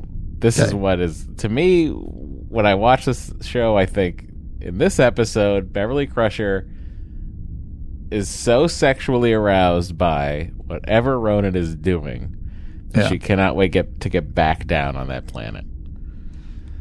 I mean, I feel like that is his weapon of choice in terms of controlling her, but I believe that theoretically she's acting so bonkers, even in this scene, based on what she just experienced, and then she's not going to say to Troy, hey, this, and this happened. She's just going to be like, yeah, I'm not going to go to that thing today. She doesn't want to seem crazy.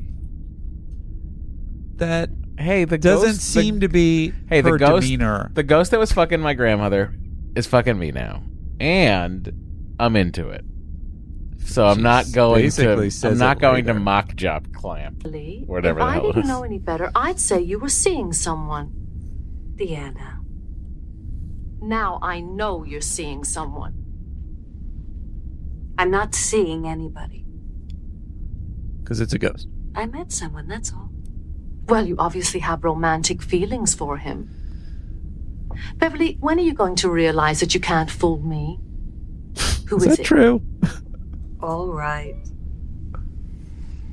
I met Ronan. Ronan. Your grandmother's lover?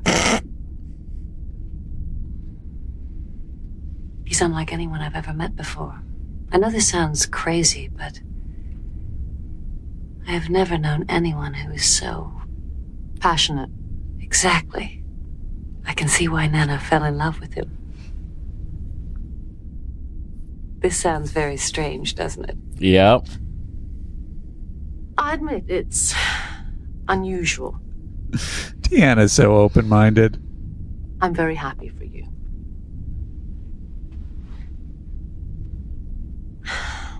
But I want you to consider something. You and Ronan have both suffered a tremendous loss. Very often, shared traumatic experience can create the illusion of closeness and romance. Like with Peter Bogdanovich and Dorothy Stratton's sister. I think I know what I'm doing. Besides, I didn't say I was in love with him. I'm just intrigued.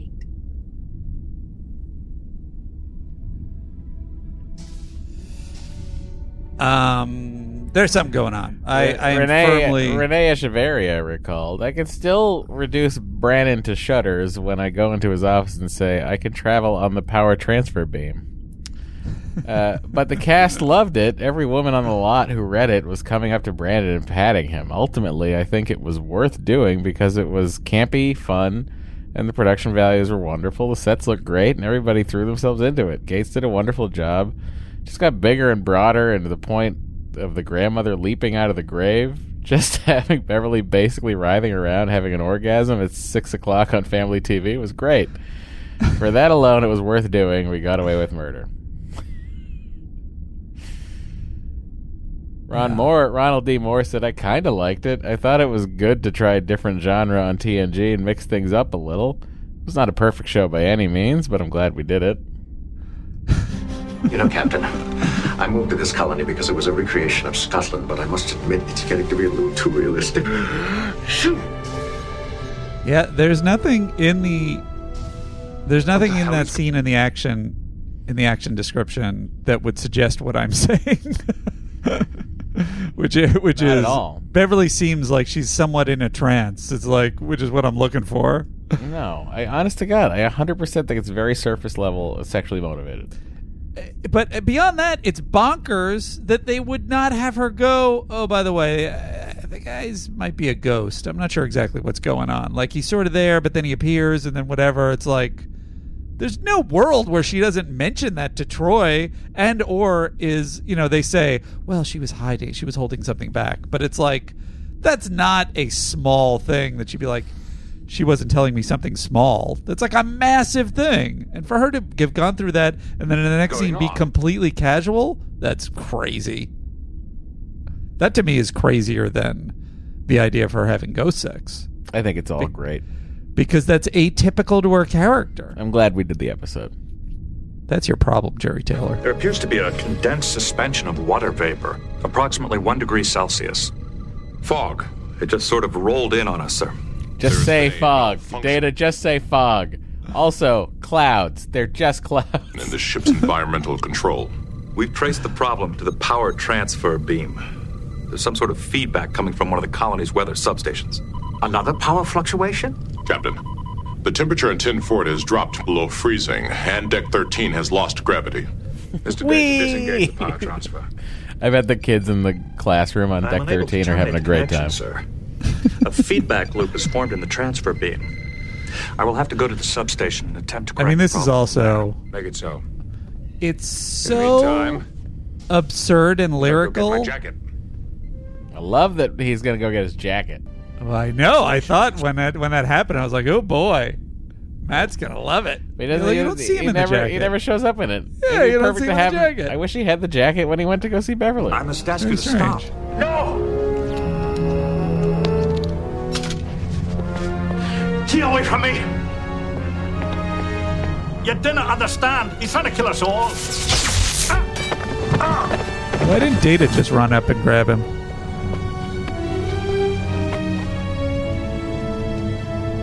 Trying to kill us all. So he was trying to shut down the entire weather control system. He was pulling out the primary plasma conduit. Look at how many scenes they gave this. Maturin, this governor character.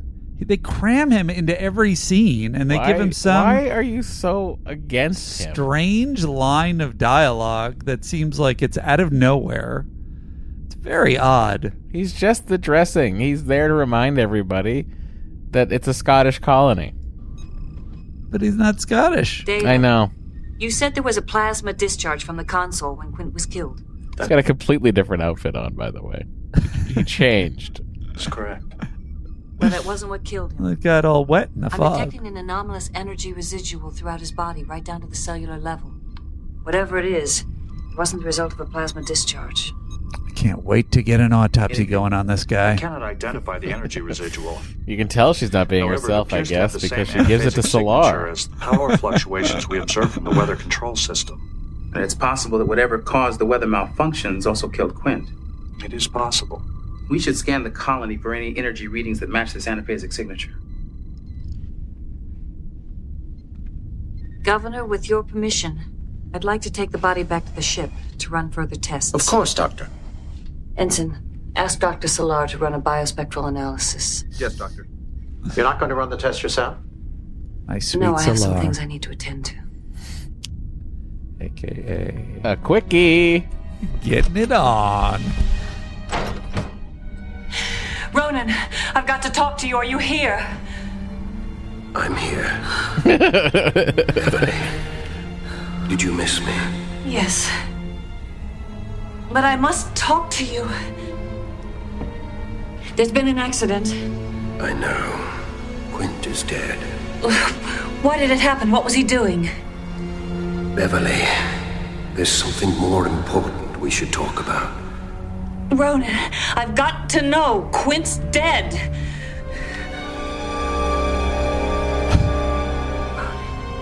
Yes.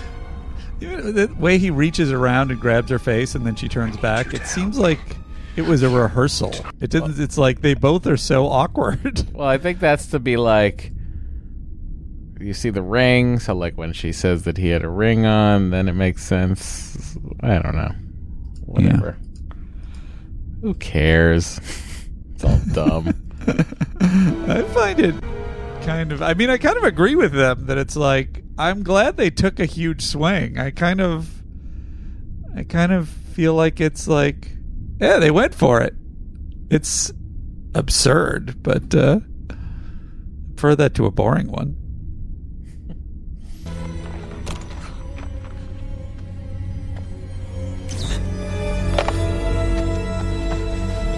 I wish the fire suppression system kicked in. What's happening to her here? She's addicted to the sex drug. She was going through withdrawals. I lit the candle. Where are you?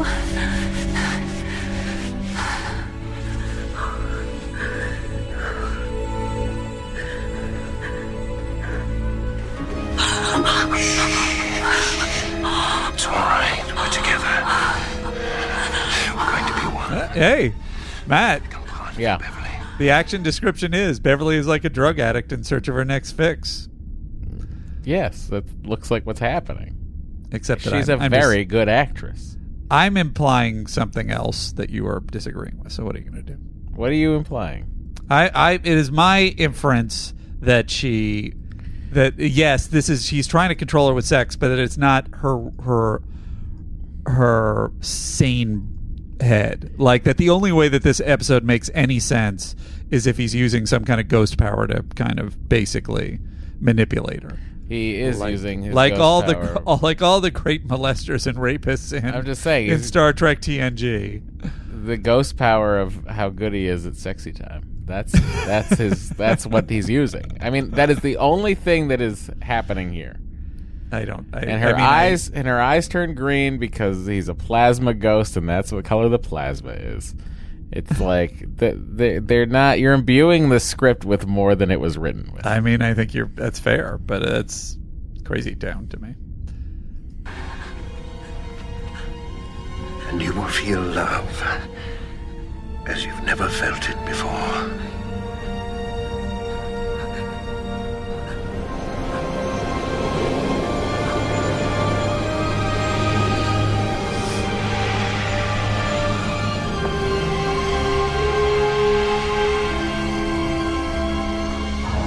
I wish I could date someone who became a vapor and went inside me. I mean, give me a ring sometime, pal. What the hell? Yeah. Is that true? Yeah, I can turn into a vapor. Is Jory okay with that? Yeah, she's fine. She says whatever I do when I'm vapor is up to me. You know, it's fine. What happens in vapor stays in vapor? Yeah. Ever, you can't just resign. I can, and I have. I've decided to stay on Caldos and become a healer like my grandmother. It's a proud Howard tradition, and I've decided to uphold it, energize. You're already a healer. I've resigned my commission, so unless you plan on kidnapping me... It's insane. That interaction is the most insane thing. I mean... She's just gonna go get high. On the sexy time. Intimate way. I warned her that it was all very sudden, but she didn't want to talk about it, so I let her alone. I sensed that she was holding something back, that she wasn't telling me the whole truth. Do you think this Ronin could be exerting some sort of influence over her? That it's because of him that she's staying? It's possible. But she may really believe she's in love with him. This is a rash decision, ill-considered. It's not like Beverly at all. I agree. But she does have the right to make that choice. Andy agrees. I don't feel it's a good one. What if she's being controlled? Captain, Geordi and I have detected an energy residual with the same anaphasic signature as the one we found on Ned Quint's body. You're not going to believe this. Approximately 17 kilometers from the center of the colony, sir. It is coming from the cemetery. Data, I want you to go down to the cemetery. See if you can pinpoint the source. Aye, sir. Just as a side note, in that transporter scene, it's a proud Howard tradition. I've decided to uphold it. And then she goes to the chief, energize. And the transporter chief looks to Picard, who doesn't know what to do. that cut the transporter chief's look to Picard. Well, they probably were like, we don't have time to shoot this. Just give me off camera. I would like to meet with this Ronin. I'm fairly jealous. What does he have to offer that I don't? This direction, but I can't get an exact location. I'll try narrowing the scan field. The energy readings appear to be originating. You know, they say that the Howard women have a strong libido far into their hundreds.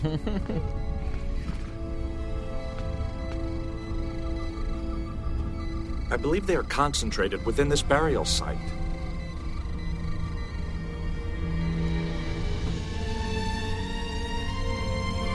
Beverly, we're going to dig up your grandma. Is that okay?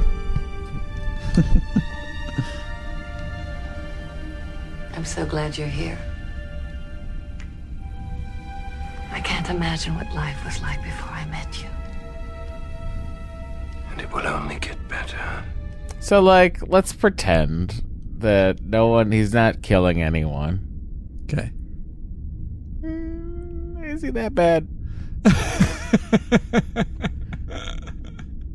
They certainly present him as though this is a guy we're supposed to be. You know what's interesting is I feel like all of the weird, creepy dudes that they've had, they've made the ladies of Trek kind of have some relationship with, from Enterprise to TNG and onward. They always present them as though they're like, you know, like we're supposed to think, oh man, this guy's dangerous, but he's so charming. And they always just come off as full on creepy. Like there's never any other note that they're playing. Whereas this guy, I think, is... They are successfully playing him like a romance novel, maybe cheeseball, but like it is sort of like, oh, I can see why she would be swept away, other than the murder.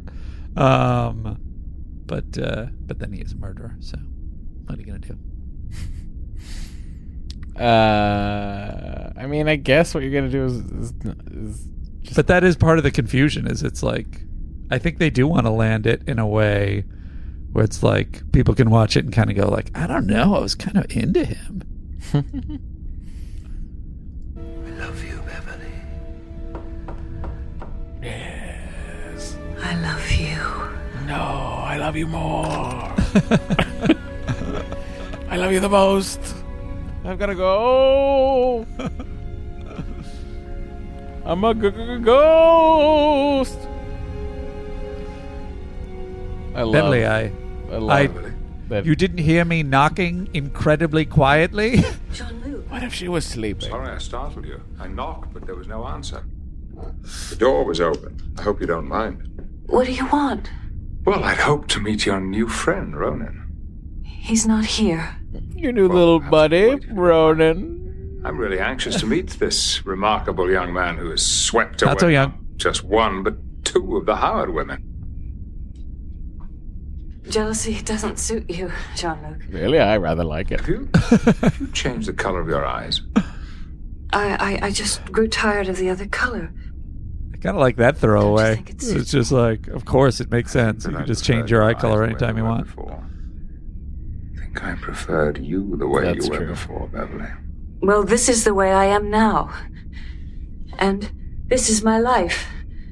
I've made my decision, and I'm not going to change my mind, so please leave me alone. Oh, no, there's something wrong here. Now, come on. Beverly, this is Matt, she's acting crazy here. But you're just saying it's the sex. I guess it's the same conversation over and over again. Why do you keep asking what I think? It's just like, to me, this is... I keep thinking the same thing. Because she's not... I guess we're basically saying the same thing, which is that the writing is off. It's just, I'm saying that it's like... They must have been thinking that it's like she's being controlled and messed with, not just that she's like hot and heavy. Well, I mean, I think she's just hot and heavy, but that's just me. Yeah. It's more of a question of what did the writers intend, and I think you may be right. But that's our rockers. Here I am.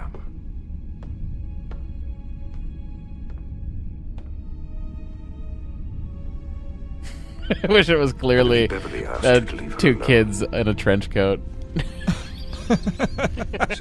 Beverly, how far did it go with this?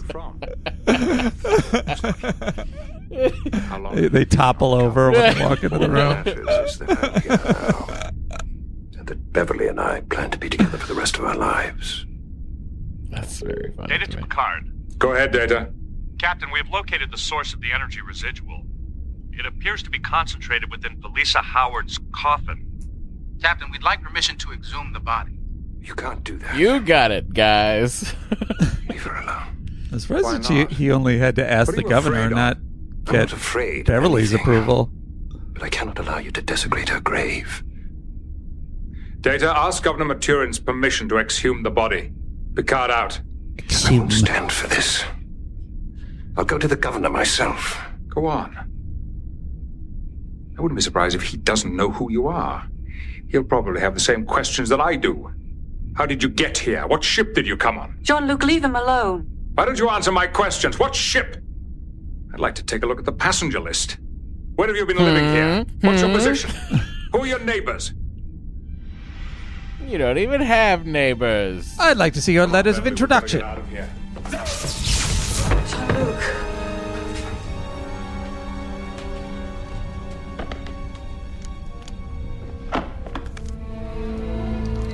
Beverly, we must stop the others. They cannot exhume the body.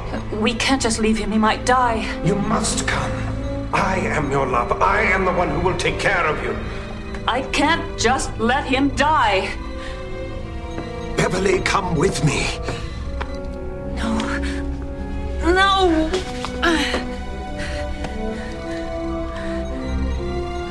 I'm sorry. I'm going to stop them.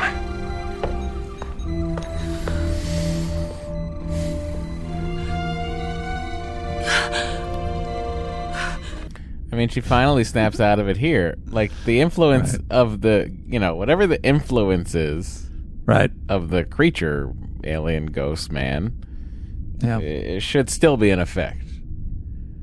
If in fact she's under any influence. But I think she's just so hard up for the sex. And then with Picard going down, that's when she's like, fuck. My addiction is costing me a little bit more than I expected here. If that's true, that is... No, it's true. You've seen it. Bonker Town. Not as Bonker Town as old lady Howard getting up here and zapping him with green juice. Now, is this idea that the ghost is inhabiting her? Is that what's happening? Yeah. Because, like, from the original story nugget of possession...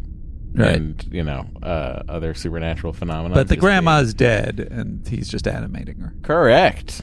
Gotcha. Forgive me. These men were trying to stop us from being together. Once they're gone, everything will be right. No, it won't. You've been infusing me with the same sort of anaphasic energy that killed Quint. He was trying to destroy me. I had to defend myself. My love. I could never harm you. I am here to protect you. No, you're not. There's no such thing as a ghost. You are some sort of anaphasic life form. Anaphasic energy is extremely unstable. It needs an organic host in order to maintain molecular cohesion, or else you'll die, isn't that right? Beverly. I also scanned the candle. The flame is plasma-based. You were using it as a receptacle for yourself in order to get to me, in order to merge with me. You have been using me, Nana, my entire family, for centuries. And I loved all of them. Bonkers. And they loved me. The most bonkers. This is where I don't think he's that bad. He loved all of them, And they loved him. Give me the candle. Well, he was using them. No.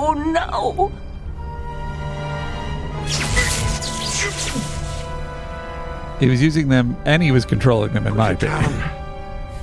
Or I will kill him.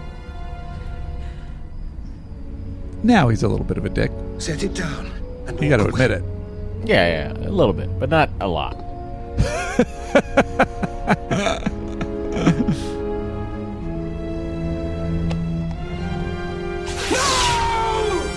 My candle! Riker. I special ordered that! It had a beach set! I'll explain later. Understood. No. You've nowhere left to go. Yes. I do. Seems like you just should have turned into the mist and entered her. Keep away from me. Why was she so confident that she could phase him? I mean, because she did all the... She figured it out. She pieced it together. Right. Did she have to do anything to the phaser, or you think she just... it was just no, Andy, I don't think she did anything to the phaser. I think she just phased him.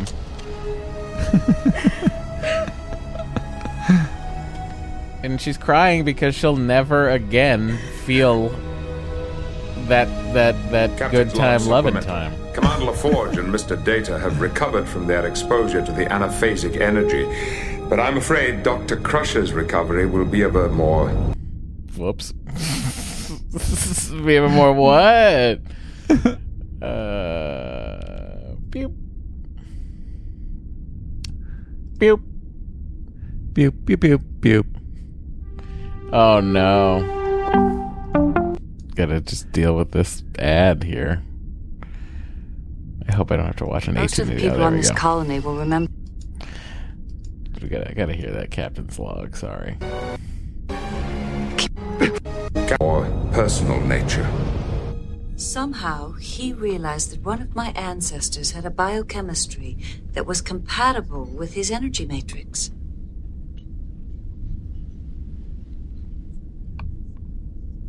I imagine that he took on human form and seduced her like he did me.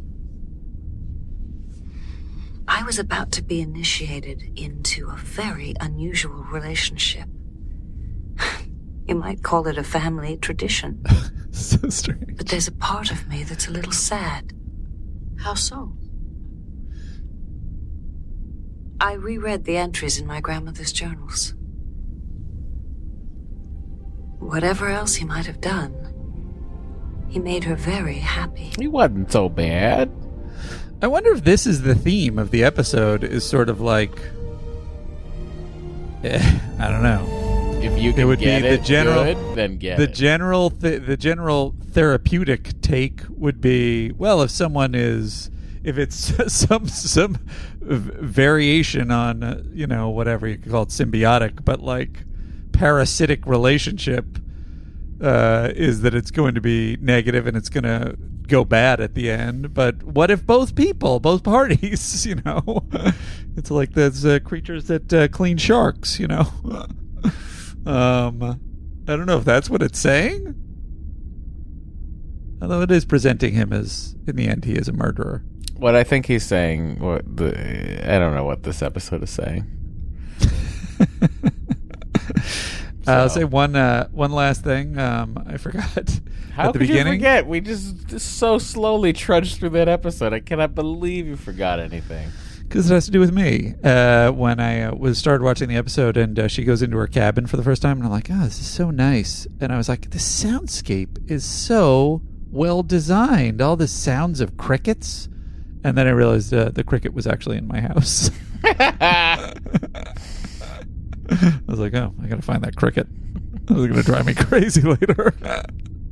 God, I used to host this open mic up at Meltdown Comics in Sunset. Building's not even there anymore. It's been leveled, but in the summer there'd always be a cricket in there.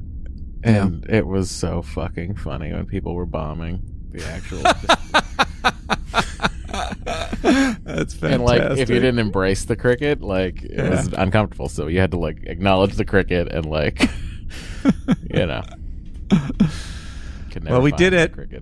Sub Rosa, the legendary Sub Rosa. Yes, indeed.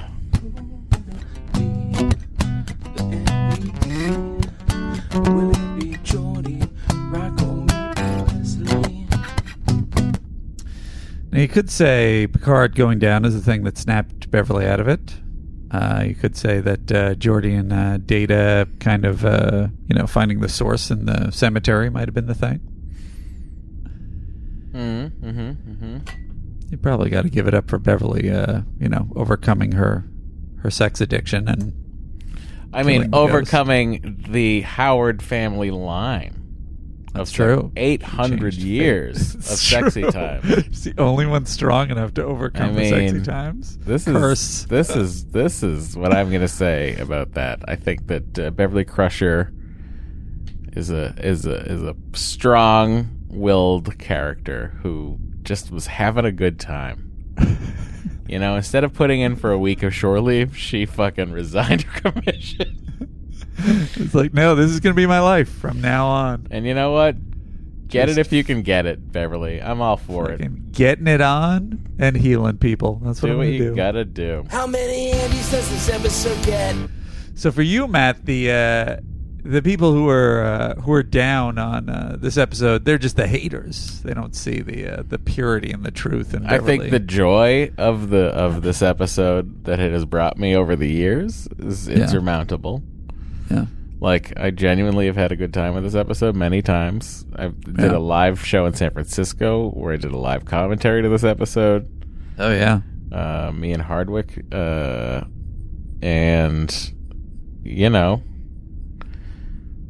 for that reason alone, I have to give this episode a 2. It doesn't get a 1. It gets a 2. I think... the concept was sound. I like the design of the planet. I wouldn't mind taking a little vacation there.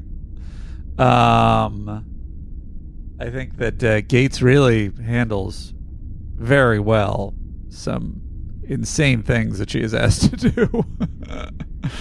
I think the B plot is completely... it's really the A-plot, but just like that they spent all that time with the governor and all the other scenes that Beverly isn't in are just like, what's going on? Just move this along. But I don't think it's boring. And that is the biggest crime of a Trek episode. They were going for it. And it doesn't, it's just like my biggest issue is the characterization. If they had had the same plot, but they had Beverly kind of more logically, step by step, going, even addressing, like having Deanna address, like, Beverly, you're acting like you have an addiction, something like that. Then it would be more like, it's not that far off the rails. Nonetheless, the fact that it's so far off the rails is kind of fun. I'm going to give it a 5. Wow. Yeah. Did not see that coming. Yeah.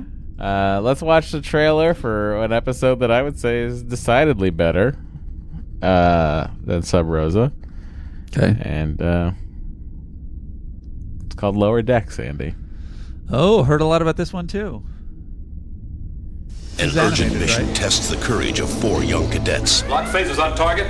I want to make it clear that you are not to discuss what you see here with anyone. All are sworn to secrecy. Why are we intentionally damaging the shuttlecraft? But one will put her life on the line. This is obviously a very dangerous mission. In a daring rescue with no hope of return. Patrol ships moving in on our position.